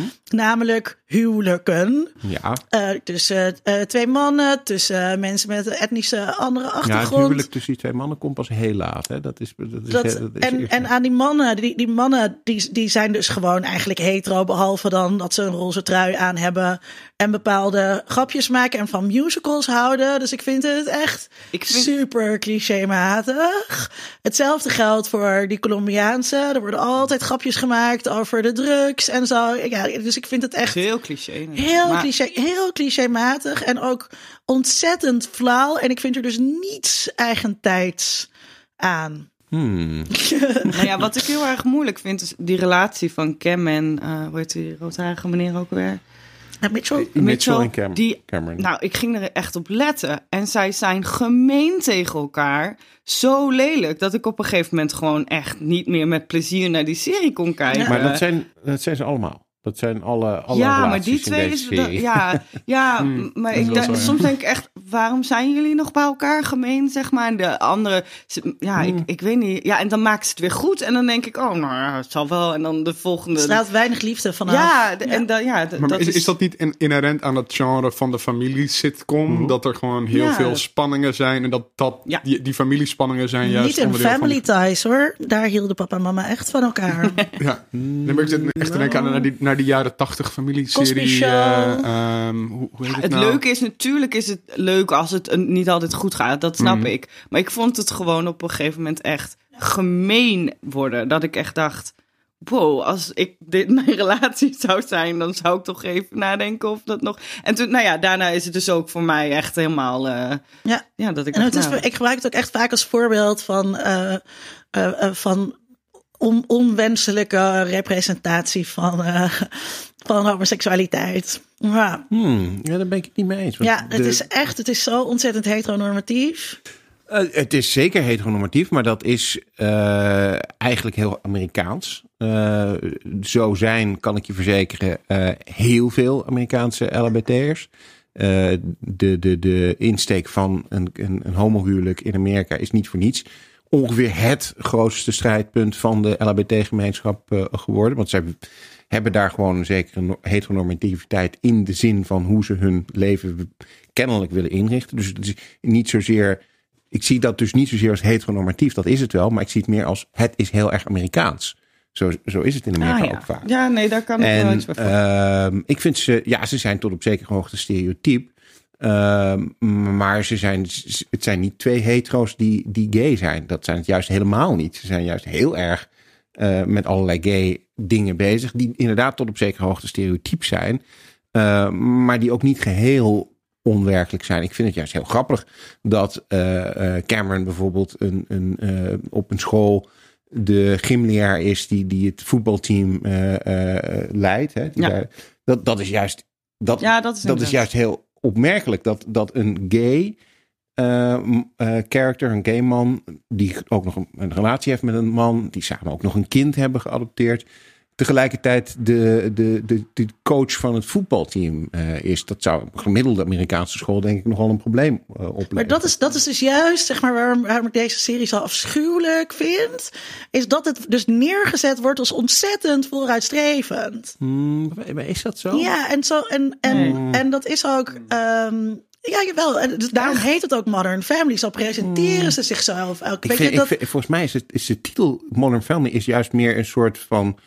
Wij zijn echt absoluut niet modern, modern family. Voor- ik- ik- Nee, juist het, het, het verwijst naar al die verschillende samenlevingsvormen. naar het leeftijdsverschil. En, en dat, het, dat, die, dat die bredere familie dus uit, uit andere Ik heb dingen het is altijd meer opgebouwd. ironisch gezien, maar goed, oké. Maar, maar goed, ja. Ik, maar, maar het is dus wel. eh, wat, jou, wat jouw vraag was: van, eh, is dat clichématige niet ook kenmerkend? Ja. Dat, is, dat is natuurlijk ook wel. ehm, comedy is vaak netwerktelevisie. eh dus dat mag niet al te zeer. Dat kan niet al te zeer buiten de lijntjes eh, zijn. Het moet. Het En, moet en, en is het überhaupt... Het, en, niet, niet om te zeggen dat het dat de representatie goed is, maar alleen al het feit dat er in deze serie, die best groot is en heel goed bekeken is, eh, dat er een homostel in zit, is dat niet best uitzonderlijk voor een de- sitcom? Behalve Will and Grace dan. dat, dat, dat is, ja, Will and ander Grace is een voorbeeld. ander voorbeeld, maar ook, ook een, pro- dat is wel een Ook problematisch voorbeeld trouwens. Eh, eh, Seriously, Modern Family is, is problematisch. ja, nee, oké, dat, Ja. dat ben, ik tot op zekere hoogte wel met je eens, maar ik vind het desalniettemin leuk. Maar dat kan. en- je mag en- ook dingen leuk en- vinden die problematisch Ja, ja, zijn. Gelukkig wel. Maar wat Tom zegt is wel, is wel een heel goed punt, vind ik. Omdat dat ook een, een bekende, een bekend uitgangspunt is eh, eh, over eh LHBT-representatie in media. Het zit heel erg in, in de Celluloid Closet. Hè. Dat is een boek en een documentaire waarin verschillende ehm, nou ja, films met LHBT-karakters aan bod komen. En waarbij mensen die daar iets over vertellen, LHBT'ers die vertellen van... goh, waarom is dit voor mij belangrijk? Waarom heb ik dit gekeken? Waarom moet er meer van, van komen? En een van de opmerkingen die Harvey Veerstein onder andere... eh, maar ook anderen daarin maken, is precies wat jij zegt. Het maakte me eigenlijk niet uit of het een enorm stereotype... of hele valse of hele nare eh, nicht was... die aan het einde altijd doodging als er maar enige vorm van representatie Ja, dat was. is leuk voor de jaren 60, 70, 80, maar het is 2019. Kom op, a little higher. Eh, Ja, dat klopt. Ja, dat, dat dat- mogen we dat- ook doen. Maar desalniettemin heeft Tom wel een punt dat. Je het wordt gegeven- afgescheept. Nee, dat, daar ben ik niet met je eens. Want, dat, nee, daar ben ik gewoon niet met je eens. Maar het simpele feit dat in een hele populaire sitcom eh, op de Amerikaanse televisie, die al zoveel seizoenen loopt, een homostel zit dat eigenlijk, ja, jij zegt van ik vind ze heel onaardig tegen elkaar, maar die eigenlijk volgens mij nog het meest eh, stabiele eh, gezin van die hele, hele sitcom zijn. En die uiteindelijk ook gaan ja, trouwen. Dat is heel heteronormatief, maar ook heel Amerikaans. Die een Maar ook dat, wat je zegt, het meest stabiele gezin zijn. Alsof dat dan wat, wat, het na, wat het nastreefwaardige beeld moet zijn. Wij zijn want wat, dat is Nee, precies... maar het is een naast Misschien gaan we er nu te lang over door, maar Mhm. wat, wat het, nee, wat het, want je zegt net zelf, hè, dit is een dominant beeld. Het is een super populaire serie. Dit is In- wat het laat ja. zien. En wat het dan laat zien is wat zijn representatiewaardige homo's. Homo's die zich exact zo gedragen als hetero's. Nee, die dat- een stabiele relatie nastreven, die in een huwelijk zitten, die fucking wit en middenklasse zijn. Ja, maar die zijn er ook. Die zijn er ook, maar als je dan zegt van, hè, dit is dan, het- dit is dan het dominante beeld. En dat je dan daarvoor kiest, dat vind ik echt Maar ik- heel verbazingwekkend. Ik denk wel dat we echt een beetje bijna te diep op Modern Family gaan. Omdat Ja. dit een echt een serie is voor mensen, wat jij dus zegt, Sydney, die, om even lekker weg te kijken. En je dus eigenlijk niet zo druk te maken over...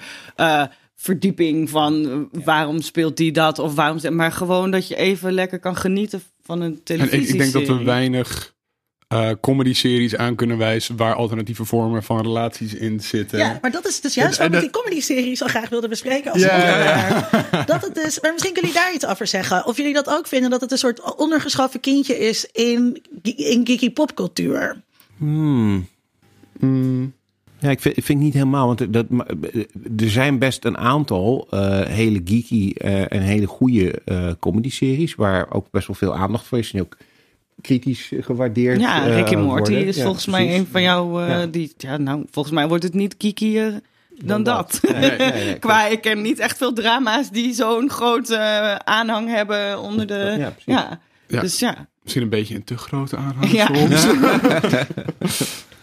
ja. Wat ehm, vind jij van Rick en Morty? Rick en Morty. Ik, Rick and Morty is zo'n... ik zag al laatst een, een sketch op van, van zo'n sketchprogramma op YouTube over Rick and Morty die in relatietherapie was met zijn fandom. Ja. Ehm, en dat het een beetje een toxische relatie Ja, is tussen ja, het fandom en de serie. En dat de serie gewoon zit van, ik, ken- ik, ik, ik, ik hoef deze relatie niet zo intens te hebben. En ik, ben, ik, ik ben ondertussen een beetje bang geworden voor hem. Maar ja, dat kan je die serie eigenlijk niet kwalijk nemen. Hè? Want Nee, dat is nee, dus-. Het, het is gewoon, die, dat zie je wel bij meer ehm, Ja. televisieseries. Fandoms kunnen echt, eh, nou ja, best Ja, wel maar- maar uit de door, bocht door, vliegen. door, Ja, ja, door, ja. Dat, door de manier waarop Rick en Morty dus in heel veel mainstream discussies doorbreekt, is door het fandom en hoe het zich misdraagt. Mhm. Waardoor je bijna zit van, oh, ik, ik wil eigenlijk geen fan bij- bijna meer zijn van deze Nee. serie. We toch op zo'n plaatsvervangende schaamte. Maar Ja. ik vind het echt een briljante serie. Ik Nou vind ja, het super goed in elkaar zitten. En volgens mij bedoelt de serie ook precies het tegenovergestelde Oh, ja. van wat al die toxic fans Dat, ervan maken. dat, Exact. dat Rick, eh, Rick Ja. is geweldig. Mensen snappen niet dat Ja, oh. Rick een afschuwelijk Juist. mens is. En dat heel veel van, soort van de tragedische noten in die comedy, wat er zo heel sterk onder zit, Ja, komt zijn, zijn, standaard uitspraak, ik ben even kwijt wat die is. Maar, ja, dat betekent ik wil dood. Ja.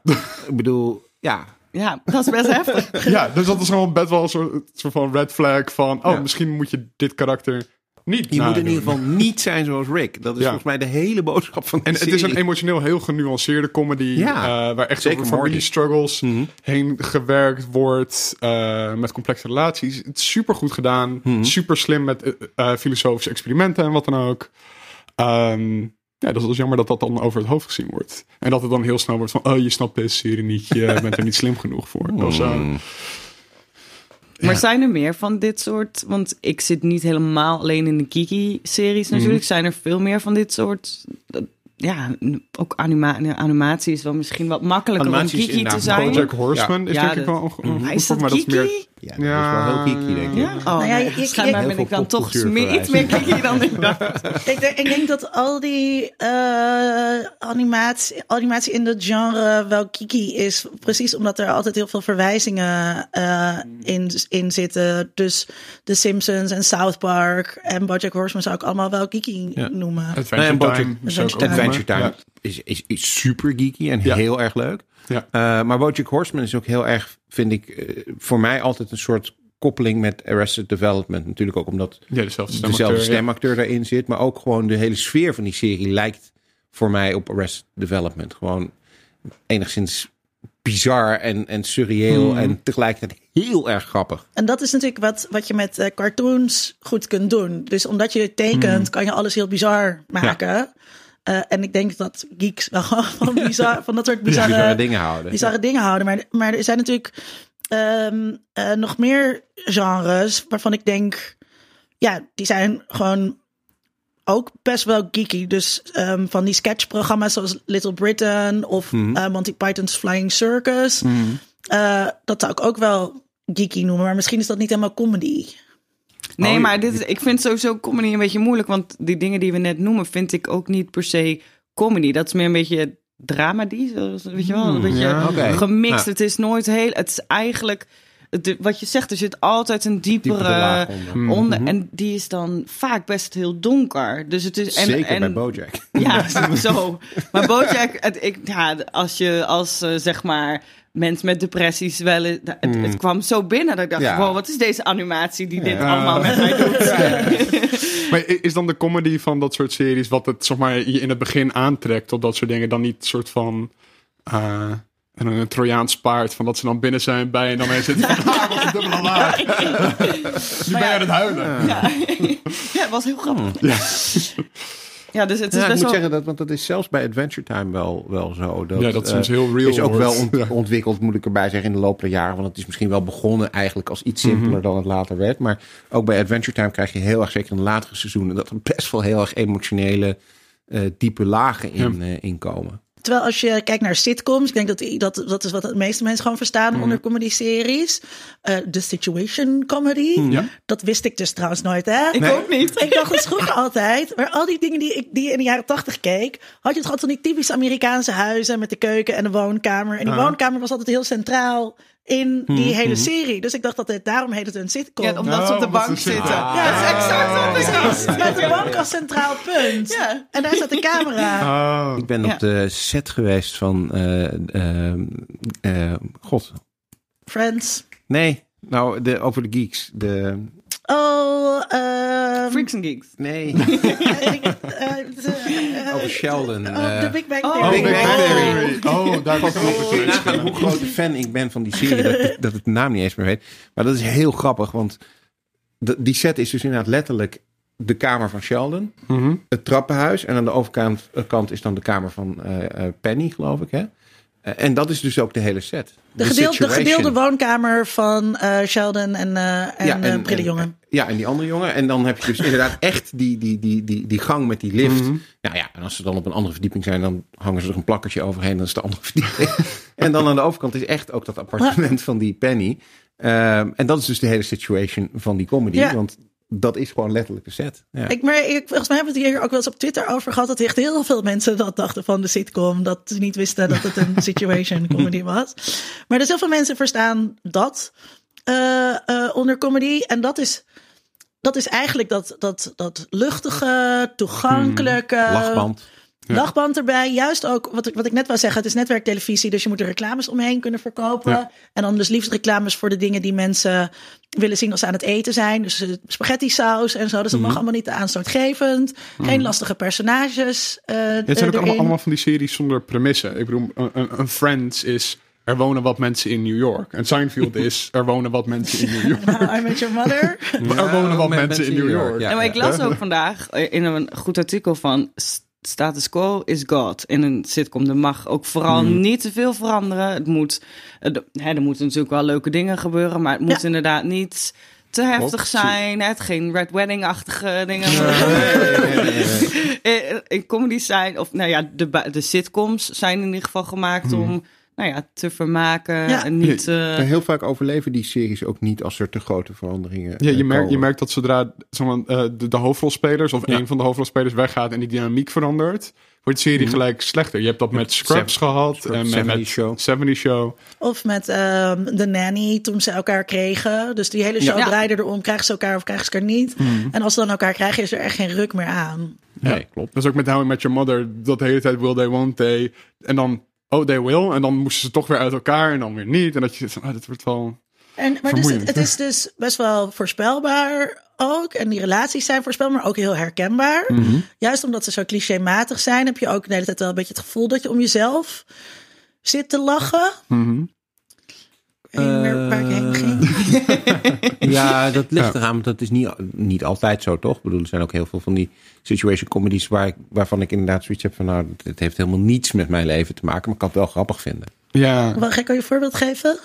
Ja, eh, Red Nou, Dwarf. nee, bijvoorbeeld, nee, nou ja, de Simpsons of, eh, of eh, nou, de Cosby Show. Maar denk je dan niet, ben ik meer een Lisa of meer een Bart? Mm, Nee, dat heb ik niet echt. Maar Ik vind jou ook meer Maggie. raar. Ja, precies. Ja.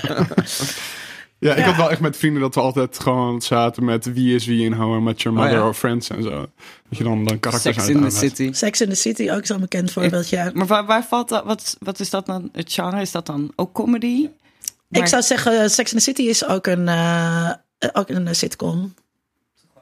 Ook al is er geen eh, huiskamer. Ja. Ja, ja maar dus ook qua, dus qua eh, ook de lengte, zeg maar. En, en de, de- ja, de, de, de premisse is inderdaad vier vrouwen die in New York wonen. Eh, en, dat, en dat is het wel, ja. Ja, dat is eigenlijk wel grappig dat het situation comedy heet. Terwijl er dus eigenlijk nauwelijks een situatie geschetst hoeft te worden. Ja, maar er is één- situatie per aflevering waarna de status quo dan weer elke keer...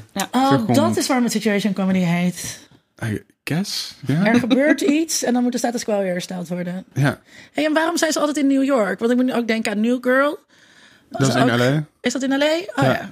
Oh, maar dat lijkt heel erg Brooklyn. Nee, is. LA. Ehm, Nou ja. Ja, het is, Nee. het is zo makkelijk, hè? Gewoon vrienden in een grote stad, er gebeurt veel. Er, het is natuurlijk als je in een dorp zit, dan is het wat moeilijker om verschillende situaties of verschillende dingen te creëren. Dus ik denk dat dat het ook het aantrekkelijkste is voor mensen. Je, ja, je gaat nou niet graag kijken naar, weet ik veel, een of ander Maar heeft dat dorp in Mississippi. aspirationals erin van dat het, het zijn allemaal bovengemiddeld aantrekkelijke mensen die in bovengemiddeld mooie appartementen wonen, in een Ja, daar kijk je bovengemiddeld aantrekkelijke stad. Ehm, denk ik. Ja, ik wel. Dus Ja. dat, eh, dat, dat, dat, dat geeft een herkenbaarheid en iets dat gewoon is van, oh. dat- Nou, het is niet, ik denk niet alleen dat het is niet altijd herkenbaar natuurlijk, want ik ken niemand in New York. In een Nee, maar, maar New York ken je maar- ondertussen van andere media, dus dat, dat, dat Maar de herkenbaarheid zit natuurlijk in de situatie Ja, dat Ja. iemand verliefd wordt op zijn huisgenoot. Ja. Dat, ehm, Ja, want als je kijkt bijvoorbeeld naar iets als, als Red Dwarf, hè, dat, is, dat speelt zich af op een ruimteschip waar iedereen inmiddels dood is, omdat het zo, nou ja, dat, ik ga het Je niet helemaal uitzeggen, maar, maar daar gaat het uiteindelijk ook gewoon om de relaties tussen de mensen. Ja. En, eh, Ja, bedoel, dat is of dat nou op een het ruimteschip is of in New York, dat maakt niet zoveel uit. Ja, want ik denk dus dat, dat ehm, ja, misschien is een klein dorp minder eh, cinematografisch minder aantrekkelijk. Ik bedoel, Dat is bij New York natuurlijk altijd leuk dat je dan al Ja. die tussenshotjes kan filmen van, Ja. eh, de- van, de, stire, van de fire eh, escapes. Want uiteindelijk die mensen hebben altijd, die kennen bijna niemand.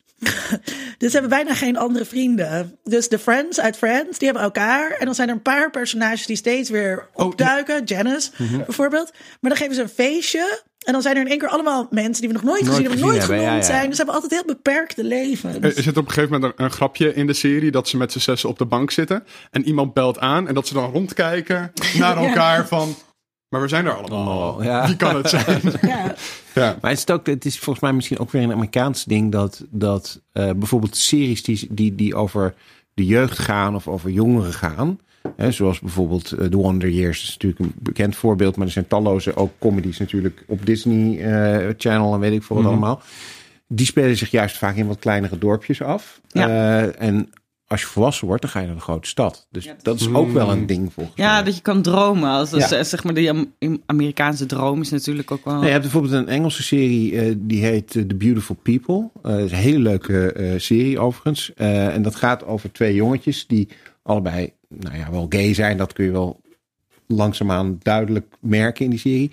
En die hebben ook de droom van ja, later als we groot zijn, dan gaan we naar de stad, naar Londen. Want daar wonen de beautiful people. Dus dan heb je automatisch ook een soort van ja, we wonen nu nog in dit dorpje waar natuurlijk alles maar heel naar en, en Ja. drab is. Maar later gaan we naar de grote stad. Dat American Dream ding wat jij zegt, dat, dat zit er best wel altijd in. Het is een g- groots dromen, weet je wel. Ja. Op het platteland is het allemaal soort wat, wat schattiger en wat, wat, ja, weet je wel. Ik ben jong en ik wil nog wat. En ja. maar eigenlijk is het best raar, want die mensen in Friends, ik snap sowieso niet goed wat ze doen naast koffie drinken. En Niemand weet ook wat het werk Nee. van Nee, Chandler is. Daarom, dus het is zo, dan, is het, dan lijkt het dus alsof ze naar de grote Chandler stad is, is, is het paleontoloog. Nee, dat is Ross. Oh, is Ross. Ja, Nou, Chandler kijk. is de acteur toch. Maar in ieder geval, het gaat nooit over het werk en dan die droom die ze vroeger hadden. Behalve dan in een grote stad wonen. Ja. Ja, Dat ja, is best vreemd ergens. En- Maar Maar- bij How Met Your Mother is dat bijvoorbeeld wel anders. Ja, daar, daar, zijn ze wel echt bezig met het verder gaan in het leven en hun dromen willen volgen. Behalve Barney, want Barney doet ook, dat weten we niet. Maar, ieder, maar iedereen is wel altijd, en volgens mij komt dat dus ook vanwege dat tomatensaus moeten verkopen rondom die serie eh, heen. Ze zijn altijd bijna, allemaal is middenklasse als het over Ja. Amerikaanse series Ja, gaat. Behalve dan misschien Roseanne of zo. Ehm, eh, Ja, maar ja, nee, Roseanne, maar Roseanne was dan ook meteen weer heel erg vooruitstrevend op dat moment. Precies. En volgens mij de Britse eh, comedy is wat dat betreft. Want er zijn wel echt verschillen tussen. Ja, maar bij Ja. Britse comedy heb je ook vaak, in- maar sowieso met Britse, Britse series überhaupt is er heel vaak eh, dat klassenverschil wordt heel erg benadrukt. Hè? Je hebt mensen inderdaad uit de lagere klasse en mensen uit de hogere In de klasse. VS blijft klasse En- altijd onbenoemd, maar het is er wel. Ja, En, en, en, en in de comedy in, in die Britse series zit vaak juist in de clash tussen die Hmm. eh, twee eh, klassen. Hè? Eh, Mrs. Bucket of Mrs. Bouquet. Eh, dat is het Blijft idee ook grappig. Ja. Over clichématige ouderwetse serie gesproken. Ja. Maar je moet er altijd toch weer om lachen. Ja. Maar dat, eh, ja, dus dat heb je in, in Britse series, denk ik inderdaad, eh, gewoon anders. Daar is veel meer klassebewustheid, denk ik, dat dat er is. En dat het ook veel meer gebruikt wordt in het verhaal van zo'n serie. Van nou, wij zijn van deze klasse, dus we hebben deze problemen. En dit is wat, wat ons leven is. Eh, terwijl in Amerika wil iedereen natuurlijk zoveel mogelijk egalitair zijn. Ja. Is, is er ook een toonverschil, denken jullie, tussen Britse en Amerikaanse series? Het meest een voorbeeld is dan The Office, zeg maar, de, de Britse en de Amerikaanse variant. Dat die Britse veel duisterder is en dat... ja, het zijn gewoon wat minder aardige mensen en dat is dan de grap. Eh, terwijl in de Amerikaanse Office dat op een gegeven moment toch wel heel anders wordt. Ja.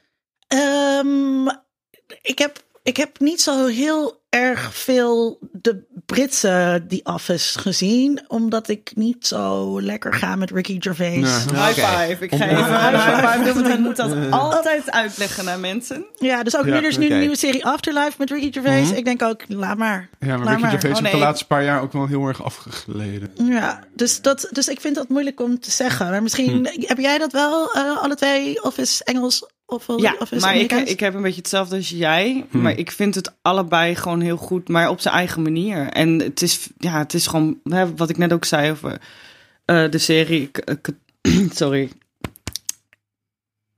Ik, eh, ik kan het dus nu niet meer in mijn brein. Ergens heeft mijn brein tegen mij gezegd: het is eh Ja, hier zetten we gewoon een lachband op. Ja. En- ja, dankjewel. Het was Franse even dood. catastrofe. Ja, catastrofe had ik er inderdaad ergens in mijn brein. Catastrophe. Dankjewel. Eh Ja, dat, het is gewoon het op zijn Brits. Het is duidelijk, het is hard, het is grappig, maar het is ook, weet je, het- ja, Brits en ja, Ja, Britse humor is natuurlijk ook gewoon een ding. ja dat, Maatschappij ja, kritisch ja. vaak ook. precies. En ja, en, en de Office in Amerika is ja, de, de VS-versie is gewoon wat vriendelijker en wat toegankelijker en ook een, een groter succes, vind ik, want het heeft veel meer Zeker. seizoenen en het, het, ja, het is gewoon, denk ik, veel bekender uiteindelijk dan de Engelse of de Britse versie. Ja. Maar het, het heeft gewoon, op, ik, ja, je kan het wel blijven vergelijken, maar het heeft allebei wel iets. Het is, en maar de diehards zijn dan heel vaak van, ja, de Britse versie is echt veel beter. De Want, podcast was veel. ja, maar, maar eh, volgens mij kan je het ook prima waarderen voor allebei voor wat het is. ja. En is Ja. dat beter dan? Ja, maar je hebt wel inderdaad dat, zeker met Britse comedy. Ik weet, toen ik eh, studeerde had ik een, een groep vrienden die waren helemaal into Monty Python en Red Dwarf. Hmm. En dat was ook echt helemaal, dat was echt veel meer en veel beter dan wat je in Amerika gemaakt zag. Dat was allemaal maar niks. Maar dit was echt. Zo'n cult Ja. staat. Ja. Maar ja dat, ja. Is, dat is niet alleen bij comedy. Dat is ook bijvoorbeeld nog steeds bij de detective of de, de, Ja, ja. de Britse... Ja, de de Britse BBC ja, dat is hem wel echt hoor. En, ja, en, en het is ook ergens wel waar. Alleen ja, je, je schiet er zo weinig mee op. Alleen dat Ja. je zo die lekkere... Om dan, heel erg demonstratief niet de Amerikaanse Office te gaan Ja. kijken. Want nee, hij kan zich echt niet meten aan die andere serie. kapitaal. Ja. Ja. Ik, Ja. Ga jij wat vragen? Ik wou nog wat vragen. Wat, ik Ja, ga jij maar wat vragen. Wat vinden jullie dan van Nederlandse comedy-series? Ik kan me de laatste keer niet herinneren dat ik een Nederlandse comedy Oppassen. heb gekeken. Vrienden voor het Ja, leven. Nee, echt het laatste. De, de, de, serieus, ik bedoel, zoiets als Zeg eens A of in de Vlaamse pot is het laatste wat ik ooit gekeken heb van Nederlands. Maar jullie zijn dus geen luizenmoeder-fans, want Nee, dat is ik heb toch nog nooit comedy. een aflevering Nee, gezien. nou. Ik ook niet. Misschien kunnen we dan gewoon de Nederlandse versie van de comedy schrappen. Ik geloof niet dat wij na 19... van de luismoeder? Of? Nee, Nee, ik, ik heb wel de lijstmoeder gekeken, Oh, want oh. ik ben televisiewetenschapper. En als er, er zo'n grote hype is, dan moet ik dat dus eh, kijken. Ah, ik begreep dat er met een klassische eh, adaptatie die ervan gemaakt wordt, dat mensen wel moesten schrikken van Nou. de toon en de grappen. En het is, ja, dat is ook wel interessant. ehm ehm eh, Mark van Oosterdorp, Ed van der Log op Twitter, bekende eh, linguist. Eh, ja, want er is dus ook een Vlaamse versie van De Luizenmoeder. En eh, daar, daarin is het script exact hetzelfde. Nou, Her en daar een ander woord. Maar hij zei dus ook de toon is net anders. Ja, klopt zijn tweets inderdaad. Eh, dus dat is, dat is wel een aardige blogpost die hij daarover heeft geschreven op, op Neerlandistiek. Ehm, de luistermoeder eh, is denk ik voor ons niet grappig. Voor ons allemaal hier aan tafel niet. Want wij hebben geen kinderen op een basisschool. nee. En dat is wel. eh, ik heb ook een student die eh, eh, tweets over de luizenmoeder heeft geanalyseerd. En wat daar toch wel uitkomt, wat iedereen het meest prijst, is herkenbaarheid. En wij missen dus die herkenbaarheid. Dus eh, eh, dat maakt het, dat maakt het Ja, lastig ja. om te kijken. Ter- en ik denk. Volgens mij is er ook gewoon niet zo heel erg veel comedy geweest. Ik moet wel eens uit trouwens, Missie Aarde eh, vond ik wel heel erg leuk. VPRO-serie. Ja, ja. Theo en Thea, dat vond ik leuk. Heel, maar heb je Missie Aarde ik nooit gekeken? Het is Super. een dat is beetje, die Orville, Nee. maar dan op zijn heel Nederlands, toch? gi- geeky. Dus eh, de, de wereld is overstroomd. En wij Nederlanders zagen dat goed aankomen. Deze serie is al een paar jaar oud. Eh eh, tij is gekeerd. Maar wij Nederlanders zagen dat goed aankomen. Dus wij zijn nu op een missie ehm, eh, eh, naar eh, de, de nieuwe planeet. Eh, en het is dus een ruimteschip met een soort Nederlandse cultuur, eh, kantoorcultuur. Eh, dus er is een HRM-manager en weet je wel, die gaat allemaal van die oefeningen doen met zijn personeel. En er is, weet je, zo'n patser. En dat zijn dus, dat vind ik dus wel, vond ik heel grappig, omdat ik al die personages dus heel goed herkende. En het heel VPRO-rig was geschreven. Maar het is een beetje dan uh, Jiske Vet, maar dan Ja. één sketch van Jiske Vet als een hele serie. Ja, Ja. Oké. Ik heb eh, twee afleveringen van iets op de Nederlandse televisie gekeken, maar ik ben even de naam kwijt. Ja, nee, maar dat is ook heel nieuw. En dat is volgens mij ook eh, de. Het was grappige historie. Dus ze gingen voor Oh, kinderen. die heb ik ook gekeken. Dat was superleuk. Ja, dat was, maar ik ben, we zijn allebei heel Eh, goed in. de IJzeren Eeuw? Ja, ze, dat, Ja. het was heel. Mijn pleegvader kwam daarmee zo van. Het is eigenlijk een kinderprogramma, maar je moet het echt even kijken. En dat is echt. Ik heb gewoon dubbel gelegen. Nou, de- en dat is een beetje met eh, de meiden van Zaai, weten jullie? dat? Ja, ja, Heel veel mensen van, eh, hoe heet dat oude sketchprogramma nou weer op de Nederlandse tv? dat Oh, ja? Koefnoen. Ja, Ja. En ik, dat moet ik zeggen. Maar het was voor kinderen, want het, het was gewoon leuk maken van de geschiedenis Het als het lijkt een ware. beetje op Horrible Histories volgens mij, het zo hoor. Ja, nou, het, Zou kunnen. Dat, BBC. Ja, dat was vast beter. Ja. Maar het, ik, het- dat, doet, eh, dat is het enige wat ik denk dat ik dacht, oh ja, dat heb ik inderdaad. Ja, gewoon een soort eh, sketchcomedy met Johan van Oldenbarneveld Ja. als karakter dan ineens Het was, ik dacht echt, maar kijk, dit was heel Ja. grappig. Nou, we hebben natuurlijk op gebied van kindertv wel echt inderdaad hele grappige, leuke dingen. En een hele rijke traditie van schrijvers ook die dat heel goed kunnen. Je moet ook denken aan VPRO's Poesjes. Dat is ook Ah. comedy. Dat is een sitcom met Poesjes. Heb je dat ook niet gezien? Kan ik me nog Ik, herinneren. ik, ik maar- zat laatst Ja, jij vragen. hebt gekeken. Ik ben helemaal uit Oh, de maar je moet Nederlandse echt, als je, televisie. van, als je van katten houdt, moet je echt eh eh, poesjes kijken. Het gaat over allemaal katten die wonen in een huis en die maken van alles mee. Het is een sitcom met een zitkamer. Oké, maar en die praten ook. Maar het met zijn, Ze praten. Oh, Maar het zijn- het zijn animatie of daadwerkelijke zijn het katten. katten? Nee, het is, het is eh, real life. Hoe heet het ook weer? Eh, Live action. Live action. Live action katten met in Met een katten. in een huis. in een huis. Oké. Ja, en Willem Bos heeft eh, eh, eraan meegeschreven. Oh. Dan is het altijd leuk. Zeker. Mhm. Sydney, jij noemde Rambo en Rambo. Ja. Ik was me daar laatst over aan het bedenken dat dat nu niet meer gemaakt zal worden. Gelukkig Oh, dat denk ik zeker. En nou, ja, trouwens, TMT ook niet. Nee. Maar, maar is er dan iets veranderd? Jullie zijn Ah. oud geworden en dan zeggen dat- mensen dat.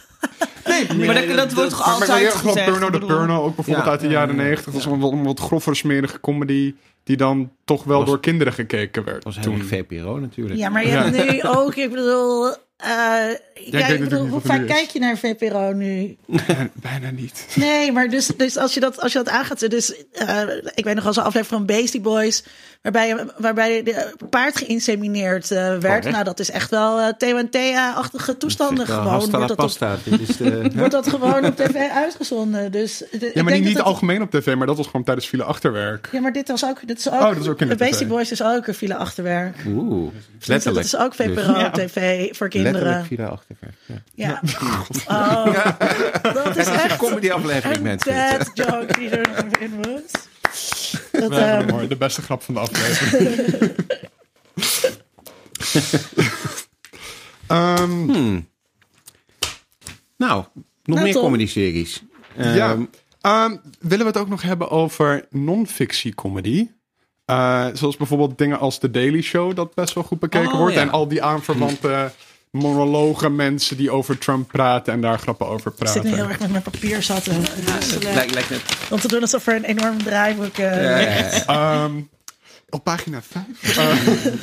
Nou, voor, voordat we daarover hebben, wou, ik het nog heel even misschien over die sketch-comedies eh, Oh, hebben. ja. Dus het zijn dus eh comedy-series waarbij het niet één verhaal is en niet, niet, niet een doorlopend verhaal is, maar gewoon sketches worden gespeeld. En soms zijn dat sketches die ook steeds terugkomen eh, in zo'n serie. Hè. We hadden net over Jiske Vet, hebben ze bepaalde karakters die iedere keer weer terugkomen. En soms is het ook gewoon eh, iedere keer, hè, je hebt een, een serie die heet Robo, Robo Chicken. Ik weet niet of je dat kent. Dat is, ehm, ja, dat vind ik heel grappig. Daar spelen ze eh, met poppen. eh scènes uit films en series na. Maar dan op een grappige manier. Eh, Echt heel erg, heel erg leuk. Ehm, wat vinden we daarvan? Kijken we daarnaar? Ik vind die sketchprogramma's eh, leuk. En ik, en ik vind dus ook... ehm, wat, je ook bij, wat, wat jullie ook al zeiden bij Jiske Vet en zo... Dat, dat daar, bij sommige van dat soort programma's... zit er echt iets in, dat moet je echt gezien hebben... omdat iedereen die grapjes nadoet. Net als dat je moet de Big Lebowski gekeken hebben... al gaan we Ja. het niet over films hebben, maar omdat Do the iedereen... bites. Precies, die, dat soort eh, grapjes eh, maakt. En die moet je ook kunnen herkennen. Eh, dus ik vind, en die Office trouwens heeft dat ook wel een beetje. Ik vind altijd dat er dan zo'n druk op je ligt van, zit ik dit nou te kijken? Eh, vind, ik het, vind ik het nou leuk? Of is het een performance van cultureel kapitaal? Die ik, hier, die ik hier zit te doen. Ik, ik heb dat idee best vaak met dingen van Saturday Night Live. Ik vind dat eigenlijk meestal niet grappig. Natasha knikt ook Nee, van Ja, nee, dat ehm, vind ik. Ik kijk het eigenlijk ook nooit meer. Maar ik- soms zit er dan zo'n sketch tussen die dan explodeert. Zoals Ja. dan Alec Baldwin die dan voor de twintigste Mhm. keer weer Trump, Trump, nadoet. Dus dat, dat- daar klik ik dan altijd tegen beter weten op.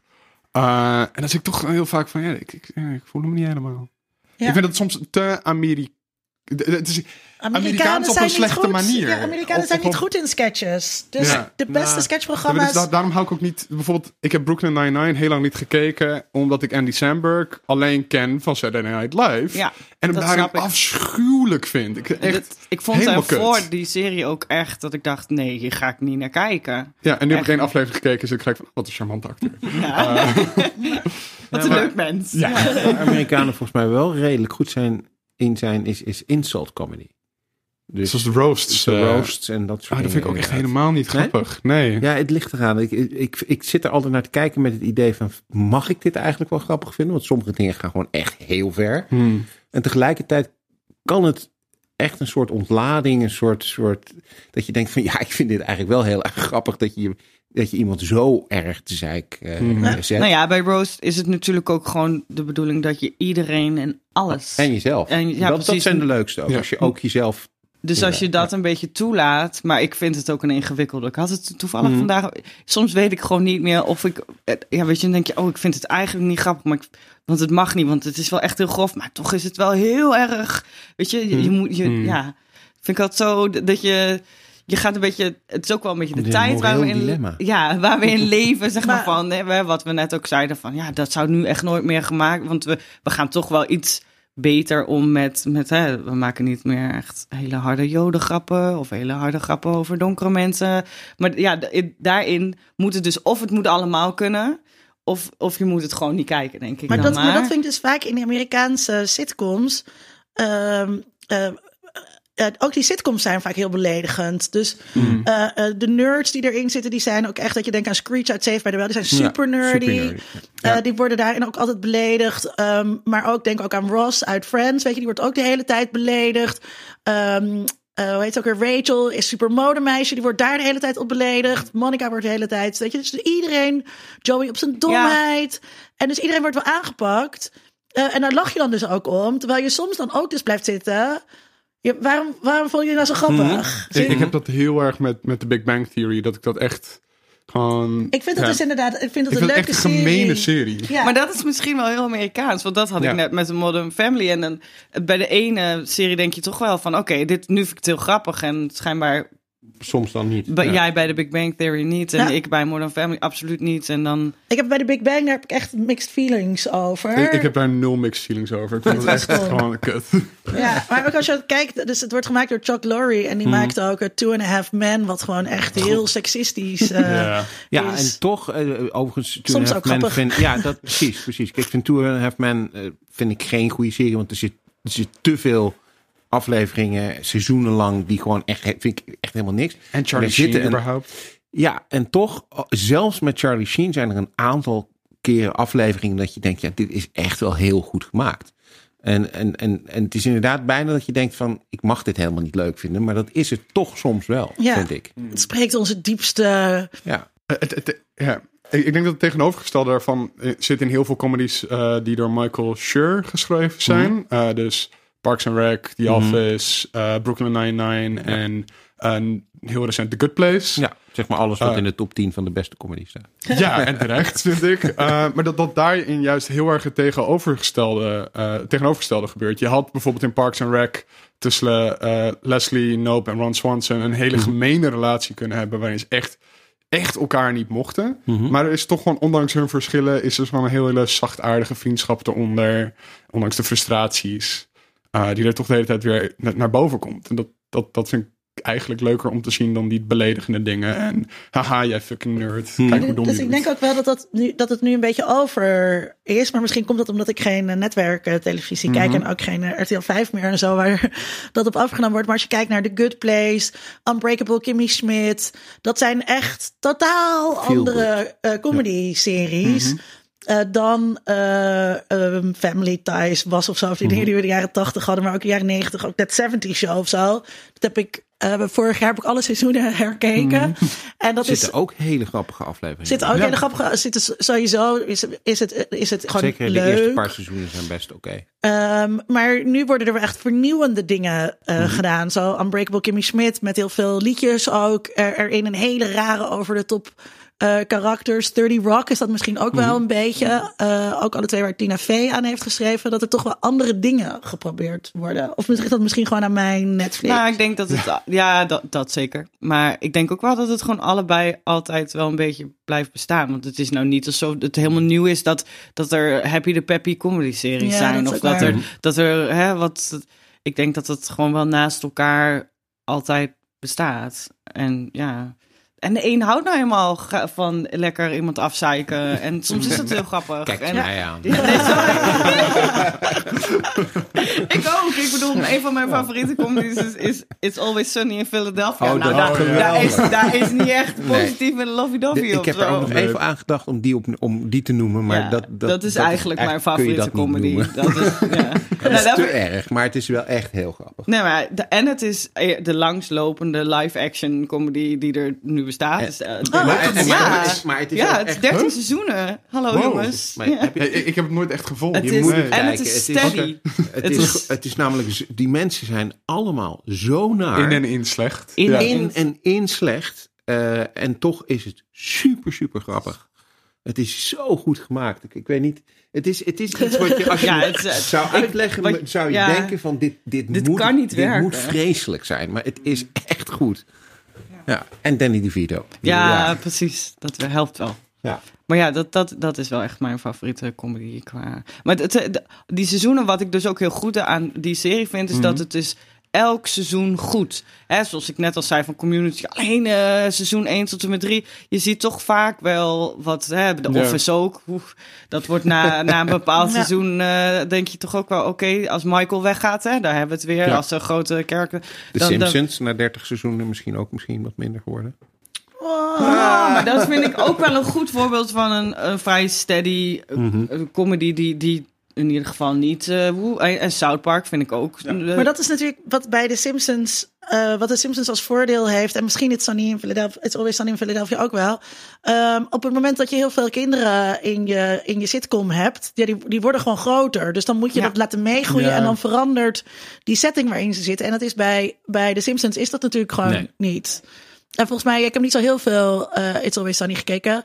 Nee, het zijn Maar- allemaal volwassen, hele volwassen, zijn allemaal hele volwassen, dus hele ja, nare het mensen. zijn eigenlijk helemaal geen volwassen mensen, maar... Nee, het zijn- het Maar dat is een juiste grap natuurlijk. Maar die hoeven dus ook niet zo te vera- veranderen. Dus dan kan je dat ook. Nee, kan je nou sterker, ze worden eigenlijk alleen maar slechter. Dus het, wo- het, het wordt gewoon steeds erger. Maar het is zo goed geschreven. En er zit, een, er zit een musical in die echt...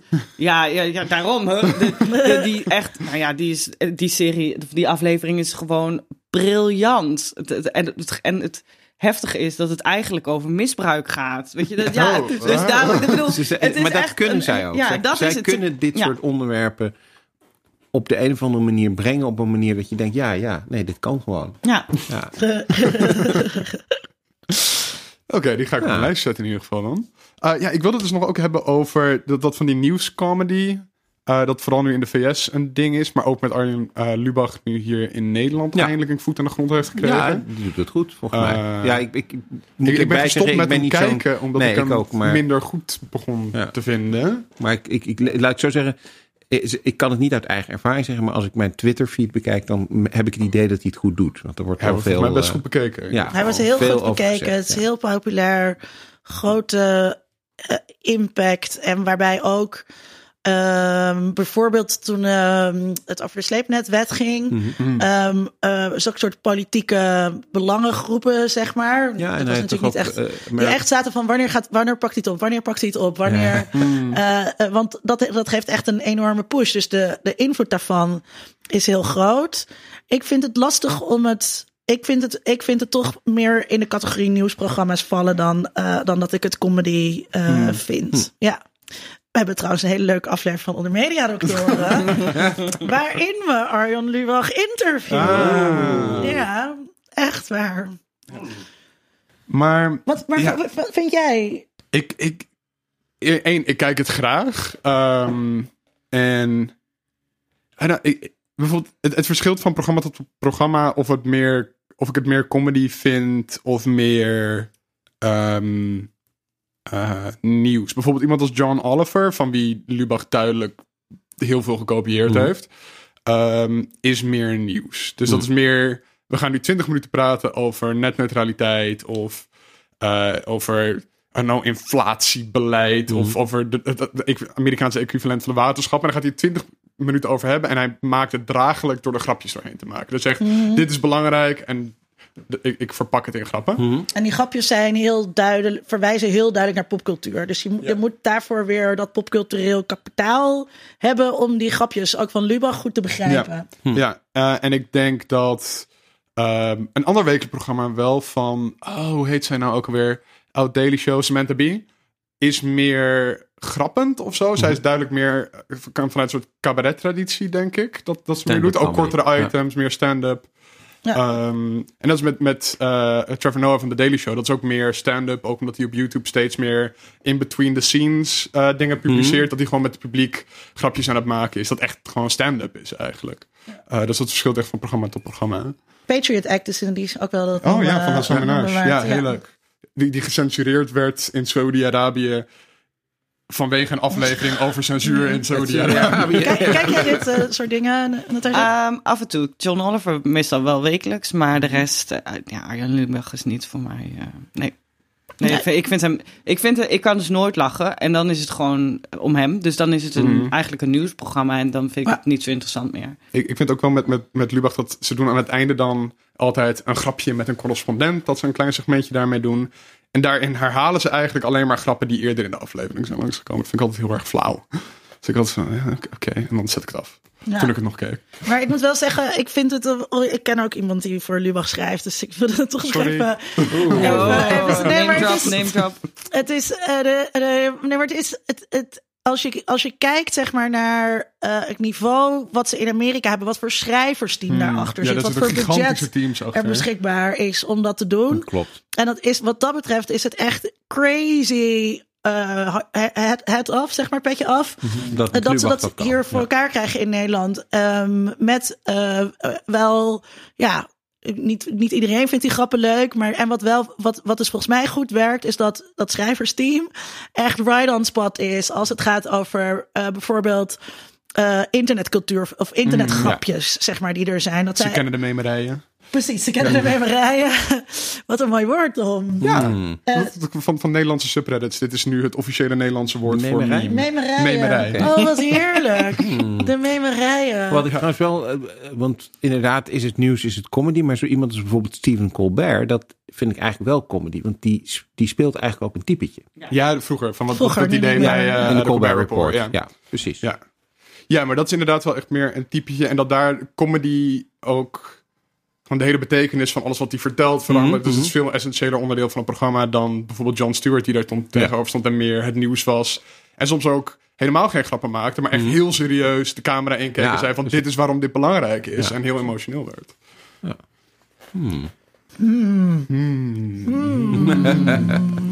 Klinkt dat als dat Hebben we... we eh, alles gezegd over comedy wat we willen zeggen? Of, of is er nog iets waar we uren over door kunnen praten? Ik kan wel uren doorpraten over Nou. Nee. nee, ik wil één serie nog even uitlichten. Gewoon omdat ik vind ook dat dat echt veel te weinig bekeken wordt. En dat is Shit's Creek. En dat klinkt dus echt heel fout, weet je wel. Maar het is... Ja, het, het gaat over een, een hele rijke familie die, die al hun geld kwijtraakt. Omdat ja, de, de boekhouder er mee vandoor is. Of in ieder geval foute dingen heeft gedaan. En zij komen dan in een motel in het dorp Sh- Shit's Creek te wonen.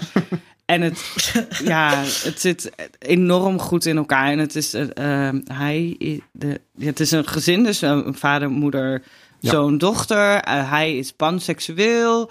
En daar wordt heel goed mee omgegaan. En het is ook, zeg maar, de, de vader-zoon zijn ook in het echt vader-zoon. Dat, dat werkt gewoon heel goed, schijnbaar.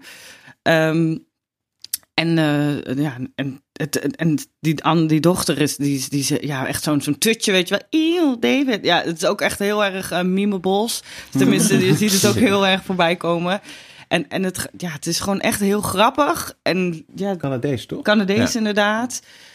Eh, Ja, ik, eh, ja, ik vind echt dat er weinig mensen... Soms denk je echt, wow, dus ik heb het ook pas eigenlijk vorig jaar of zo ontdekt. En Mhm. echt vijf seizoenen in één keer er door vier doorheen geknald. En ik dacht alleen maar, waarom is dit niet heel groot? En kijkt iedereen dit niet Maar en wordt wordt het ook bespreekt... uitgezonden in Nederland? Of is het alleen Ja, via dat, streaming? helpt, dat Nee, helpt je inderdaad. het moet downloaden. Ja, je moet het Ja, inderdaad ja. downloaden. En dat helpt natuurlijk Als niet. je dat dan gaat doen, dan moet je eh, shit, shit schrijf je niet zo, is geen, is niet S-H-I-T, maar S-C-H-I-T-T. Shit. Creek. Ja, en dan de S is een dollarteken. Ook dat nog. Ook dat nog, dus het maakt het niet meer. Maar het is echt heel erg leuk. En Als je net ook dit weer, de, de promises, denk je dat je, oeh, nou, eh, het klinkt een beetje raar of een beetje ja, flauw soms, maar het, is, Mm. het zit echt heel goed in elkaar. Het heeft ook altijd weer zo'n lekkere, net wat diepere laag. En ja, ook heel, ik vind het dus, die jongen wordt echt ook zo goed neergezet. En hij is zelf volgens mij homoseksueel, maar hij speelt dus iemand die panseksueel. En die, Wat knap. ja, wat knap hè? Dat hij dat Knap zomaar dat hij dat zomaar ook met meisjesverkering kan hebben en zo. Nee, maar die serie zit echt heel goed in elkaar. En mensen Mhm. moeten dat meer kijken. Maar dat brengt me toch nog wel weer even aan het begin, zeg maar, van toen we over het thema begonnen te praten. Ja. Dat ehm, eh, als het dus gaat over de gouden eeuw van televisie, dan worden altijd bepaalde dramaseries eruit gelicht. En dan dit soort dingen komen dan niet aan bod, omdat de mensen ja, die, die dat dan, dat vind ik dus heel vaak. Ik weet dat jij dat ook vindt. Dat de echte serie freaks, die kijken gewoon heel, die kijken alles. En dan Mhm. heb je die mensen die dan voor de krant een leuk stukje schrijven over eh, Breaking Bad of zo. Of, Of, over of de groene, dat House ze of dan Cards. Ja, of. Thrones gingen doen. Ja, precies. En die kijken dan te weinig. Of, en dan zit het dus niet op hun radar. En dan, dat zijn, dat zijn niet de mensen die je moet volgen voor de echte tips. Dat zijn niet de Nee. echte fans. Ja, hoewel op zich dingen zoals Arrested Development en Shit, Shit's Creek ook wel. ehm, en nog een aantal van die series die we ook vanavond benoemd hebben. Het zijn vaak wel series die wel enige kritische erkenning krijgen. Ja, maar die die dan een beetje cultstatus ehm, hebben. The Good Place Ja, bijvoorbeeld heeft Good geen cultstatus. Nee, dat is echt wel- een hele populaire serie Ja. die denk ik wel binnen de golden age. Ja, maar dat komt ook omdat het gewoon. Netflix is en dat mensen dat binnenkrijgen. Ja, ja, ja. Terwijl dus juist wat je zegt van als, het niet, als het niet op Netflix staat en Nee, mensen moeten er zelf dat- achteraan, dan kunnen mensen het dus gewoon niet vinden. Ja, en dan, en dan en, en Dat dus klopt, dat is ook eigenlijk echt een ding. Want het is hetzelfde met Freaks and Geeks. Dat, dat is ook, nou ja, is het comedy. Het is een soort dramedy, denk ik meer. Ja. Ehm, maar ja, goed, als je het in Nederland dus nergens kunt kijken, dan is het heel moeilijk voor mensen om daar... altijd op Netflix eh, gestaan. Ja. Ja, maar nu is het al heel oud. eh, Ja. dat, eh, Staat er geen niet meer serie uit denk ik, hè? 1999 Nee, volgens mij niet. kijken. wat zeg je? Volgens mij is het er vorig jaar afgehaald. Oh. Ja. Ik heb het pas her, Jammer. niet. Ja, maar dat was misschien vorig jaar dat ik het heb gekeken op Netflix. Ja, dat- dat volgens was- mij. ja. Maar het is heel makkelijk te vinden in de download. En heel erg leuk. Ja. En heel erg leuk. Ja, zo leuk dat hij denkt: zouden we niet een aflevering moeten maken over freaks en, En geeks? geeks. Ja. Wie weet. In a world. In a world. World. World. World. In a world. Zoals altijd sluiten we af met de dingen waar we naar uitkomen in de aankomende tijd. Sydney. Oh, mag ik beginnen? Ja. Nou, ehm, een van de dingen waar ik naar uitkijk is een, een nieuwe film van eh Laika. Laika is een animatie, stop-motion animatiestudio.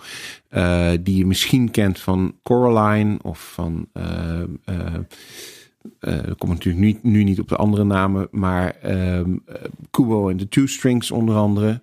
Ehm, en zij, wat zij dus doen is stop-motion animation. Dus ze maken poppen en van, voor iedere gezichtsuitdrukking printen ze honderden verschillende gezichten uit. En dan wordt dat een bewegend eh, beeld. En ze hebben nu een nieuwe film eh, die er aankomt. En dat gaat, ja, de naam zegt het al, Missing Link. Over een, eh, een wezen dat een soort van tussenvorm tussen de aap en de mens is.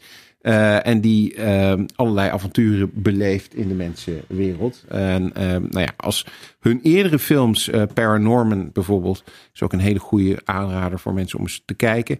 Eh, als hun eerdere films eh, eh, een goede indicatie zijn, dan moet dit ook weer fantastisch worden. Ik kan sowieso iedereen aanraden. Kijk alle films van Laika. En iets anders waar ik naar uitkijk is een boek wat ik onlangs heb aangeschaft.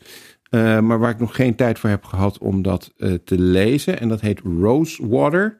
Eh het is geschreven door Tate Thompson. En het is een cyberpunk, biopunk, afropunk. Heel veel punk. Ja, heel veel punk novel, boek dus. Dat, dat zich afspeelt eh, in Nigeria na een soort apocalyps. En veel meer weet ik ook nog niet van, want ik moet het nog gaan lezen. Maar het krijgt fantastische recensies overal. Oké. Dus ik ben heel benieuwd eh, om dat eh, te gaan lezen de komende tijd. Oh, dat klinkt heel vet. Ga ik ook wel naar kijken. Natasja. Ik had het de vorige keer al over Barry. Kunnen jullie dat nog herinneren? Ja, zeker. Eh, daar komt seizoen 2 van terug eh, in maart. Dus daar, ja, daar kijk ik enorm naar uit. Want ik ben benieuwd hoe ze het verder gaan eh, uitbouwen. Want het is, ja, het, het is wel hè, die serial killer ding. Hij wil echt een acteur worden. Gaan ze dat dan, gaan, gaat hij nu weer terug? Of is het, ik, ben, ik ben benieuwd hoe ze dat verder gaan uitschrijven. Ik heb Eh, nog niet gekeken. Oh, meid. ja. ook niet. Ik, waarom geef ik jou nog tips af en toe? Nee, nee hoor. Nee, en, eh, maar waar ik nog veel meer zin in heb, is het tweede seizoen van Dairy Girls. Hebben jullie dat gekeken? Ik zat te twijfelen nu, eh, toen ik zo, me zat de Netflix vervelen, eh, of, of, ik, of ik hem aan zou zetten. Maar toen dacht ik dat ik even geen zin had in meisjescultuur, waar ik natuurlijk Nou. op gepromoveerd ben. Dan echt, foei. Ja, maar dat is, soms heb je daar gewoon Ja, geen zin nee, dat in. Ik snap wordt dat je even, maar dan het is het heel erg werk, weet je wel? Ja. Het gaat over vi- vier meiden en een jongen in hè, Noord-Ierland in... eh, wat is het? Nou, ze doen een beetje vaag over de tijd. Eind jaren tachtig, toch? Nee, begin jaren negentig. Maar Dus nog wel toen de 92 burgeroorlog ja. nog wel speelde. Ja. En, het, is, en ja, het accent helpt heel erg. Want het, dat maakt het gewoon al heel grappig. ja, dat kan zo. Dat je echt denkt, oh ja, al, hoe jij het zegt is al heel grappig. Maar ja, het, het zijn echt tieners. Dus, en het gaat ook... Het, ik denk dat de meeste van ons ook die leeftijdscategorie... dat je dan een beetje... Je herkent het ook heel erg. Dus het is heel erg... Ja, zo, oh ja, die, die muziek en die, die, en die kleding. En, het, en ze zijn gewoon heel grappig. En ze zitten op een katholieke, eh, katholieke school. En eh, een van die meiden die heeft een protestants neefje dat bij hen komt wonen. En die gaat, moet dan naar de meisjesschool. Want ze kunnen het hem niet aandoen om naar de jongensschool te sturen. Vindt hij vast heel erg. N- Nou ja, best wel. en ja, het is, het is echt heel, het is echt, het is echt lachen. Ik heb, zeg, mijn partner moest ook lachen. En die, dit is, die houdt niet meestal van dezelfde series als ik. Dus dan is het wel eens leuk dat je echt samen op de bank zit en gewoon eens ouderwets kan lachen. Ik vind het echt de beste serie van vorig jaar qua comedy. Nou, nice. Ja, dus eh, ja, daar ben ik echt heel benieuwd naar. Nice. Ik kijk uit. Ik ga nu een beetje vals spelen. Want ik wou het eigenlijk nog hebben over Master of None. En daar heb ik het niet Ah, over gehad. En ja. dat vond ik een van de Ah, beste dat is zo comedy goed series Ja. van de afgelopen jaren. Dus ik kijk uit naar seizoen 3. Maar dat is nog niet aangekondigd. seizoen, seizoen 4 en seizoen 3 is. Seizoen geweest, 3. toch? Nee, seizoen 2 is geweest. Oh, ja. ja. Seizoen 3 is nog niet geweest. En ehm, eh, Netflix wil het wel. Maar eh Aziz Ansari heeft gezegd dat hij een long break wilde. Dus dat, is, nog, eh, dat is nog onduidelijk. En voor de rest ehm, ja, moet, ik, moet ik echt mijn lijstje weer gaan afwerken. En eh, ga ik nu weer terug... Misschien ga ik toch wel dan eerst Barry kijken of ik moet Mr. Mercedes nog afkijken. Ja. En daar was- zat ik, twee, drie, van, zat ik twee, drie afleveringen in. En oh, er komt een nieuw seizoen van. Nou, er is al een tweede seizoen van. Het eerste seizoen is heel goed. Het tweede seizoen is er al wel. Heb ik nog niet gezien. Dus ik weet niet Hoef hoe je dat niet is. te kijken, kan ik je alvast Eh, Tweede Nee, het seizoen is heel echt, stellig. Ik ben, nee, maar ik ben het helemaal eens. Het eerste seizoen was fantastisch. Het was echt heel leuk. Echt, eh, heel, ja. Maar het tweede seizoen gewoon... Het is een, supernatural geworden. en ja, dat, eh, dat, dat trek ik maar heel goed. Maar dat past helemaal... In ieder geval niet op de manier waarop ze het doen bij deze serie. En, eh, Maar het eerste seizoen moet je wel kijken. Want het is Ja, eigenlijk zeker. gewoon een afgesloten verhaal. Dus, dus Ja, ook al, ook ja ik heb er ook. daar ik- niet dat, dat kan Ja. ik. eh, ik kan. eh, Lars neemt mij dat niet in dank af als ik die tip niet eh, navolg. ja. Tom. Ja, eh, ik heb afgelopen week twee trailers gezien eh, die er heel goed uitzagen. Eén van Tolkien. Dat was een biopic van... Je raadt wel, Tolkien. Eh, Ja. eh, het ziet er heel goed uit, maar... En dat, dat gebeurde al in de trailer. Ben ik heel erg bang dat ze hele letterlijke verbanden gaan trekken... Mhm. tussen Ja, de dat Lord of the Rings en The Hobbit en. Tolkien's leven. Ehm, met alleen al de line... We zijn geen groep vrienden, we zijn een fellowship. Oh god. Ehm, dat ik dat is wel. ehm, en je zal op een gegeven moment zo'n Te nerdy voor je, Tom. Te nerdy. Ja, en of dat je op een gegeven moment zo'n. hij heeft in de Eerste Wereldoorlog gevochten. En dat je dan een explosie ziet. En in de explosie zie je dan Nee. een soort van balrog gezicht. Zo Oh, nee. half een beetje geëdit. Dus dat ik het zo'n soort van. Het zag er oké uit, maar ik ben wel bang dat hij misschien niet zo heel erg goed gaat worden. Je Eh, bent wel kritisch op alles deze week, Tom. En één ding waar ik minder kritisch op ben, eh, is Aniara. Eh, dat is een Zweedse sci-fi ehm, over een schip dat de aarde ontvlucht. nadat er iets catastrofaal op aarde is gebeurd, zoals wel vaker gebeurt. Ehm, en dan naar Mars gaat. En dan valt ineens het hele besturingssysteem uit. En drijven ze langs Mars weg de ruimte in. Eh, en de film gaat dan over hoe, hoe het dan daarna op dat schip eraan toe gaat. Ehm, en ik ben wel heel erg van dat soort. Lost in Oh. Space. Lost in Space-achtige dingen van eh, in, in afgesloten ruimtes en de chaos breekt uit. En dat soort horror dingen ervan. Dat zag er ook een beetje horrorachtig uit. Zoals in Klinkt The echt heel goed. Ja. Ik ben echt heel benieuwd nu ook. Ehm, en het is überhaupt een Zweedse sci-fi. En het- de productiewaarden zagen er best wel goed uit. Dat vond ik heel tof dat dat bestaat. Dus ik ben heel benieuwd. En waar kijk je die? Eh, dat is een film die uit gaat komen. Oh, in de bioscoop. Ja, ja. Eh, het is geen serie. Nog één ding dan als tip erbij, want dat sluit Ja. aan op wat jij zei. Dan mag het volgens mij. Oké, is goed. Ehm, Voor deze Netflix. Netflix gaat een, een Chinese sci-fi serie uitzenden. dat Oh. heet The Wandering Earth.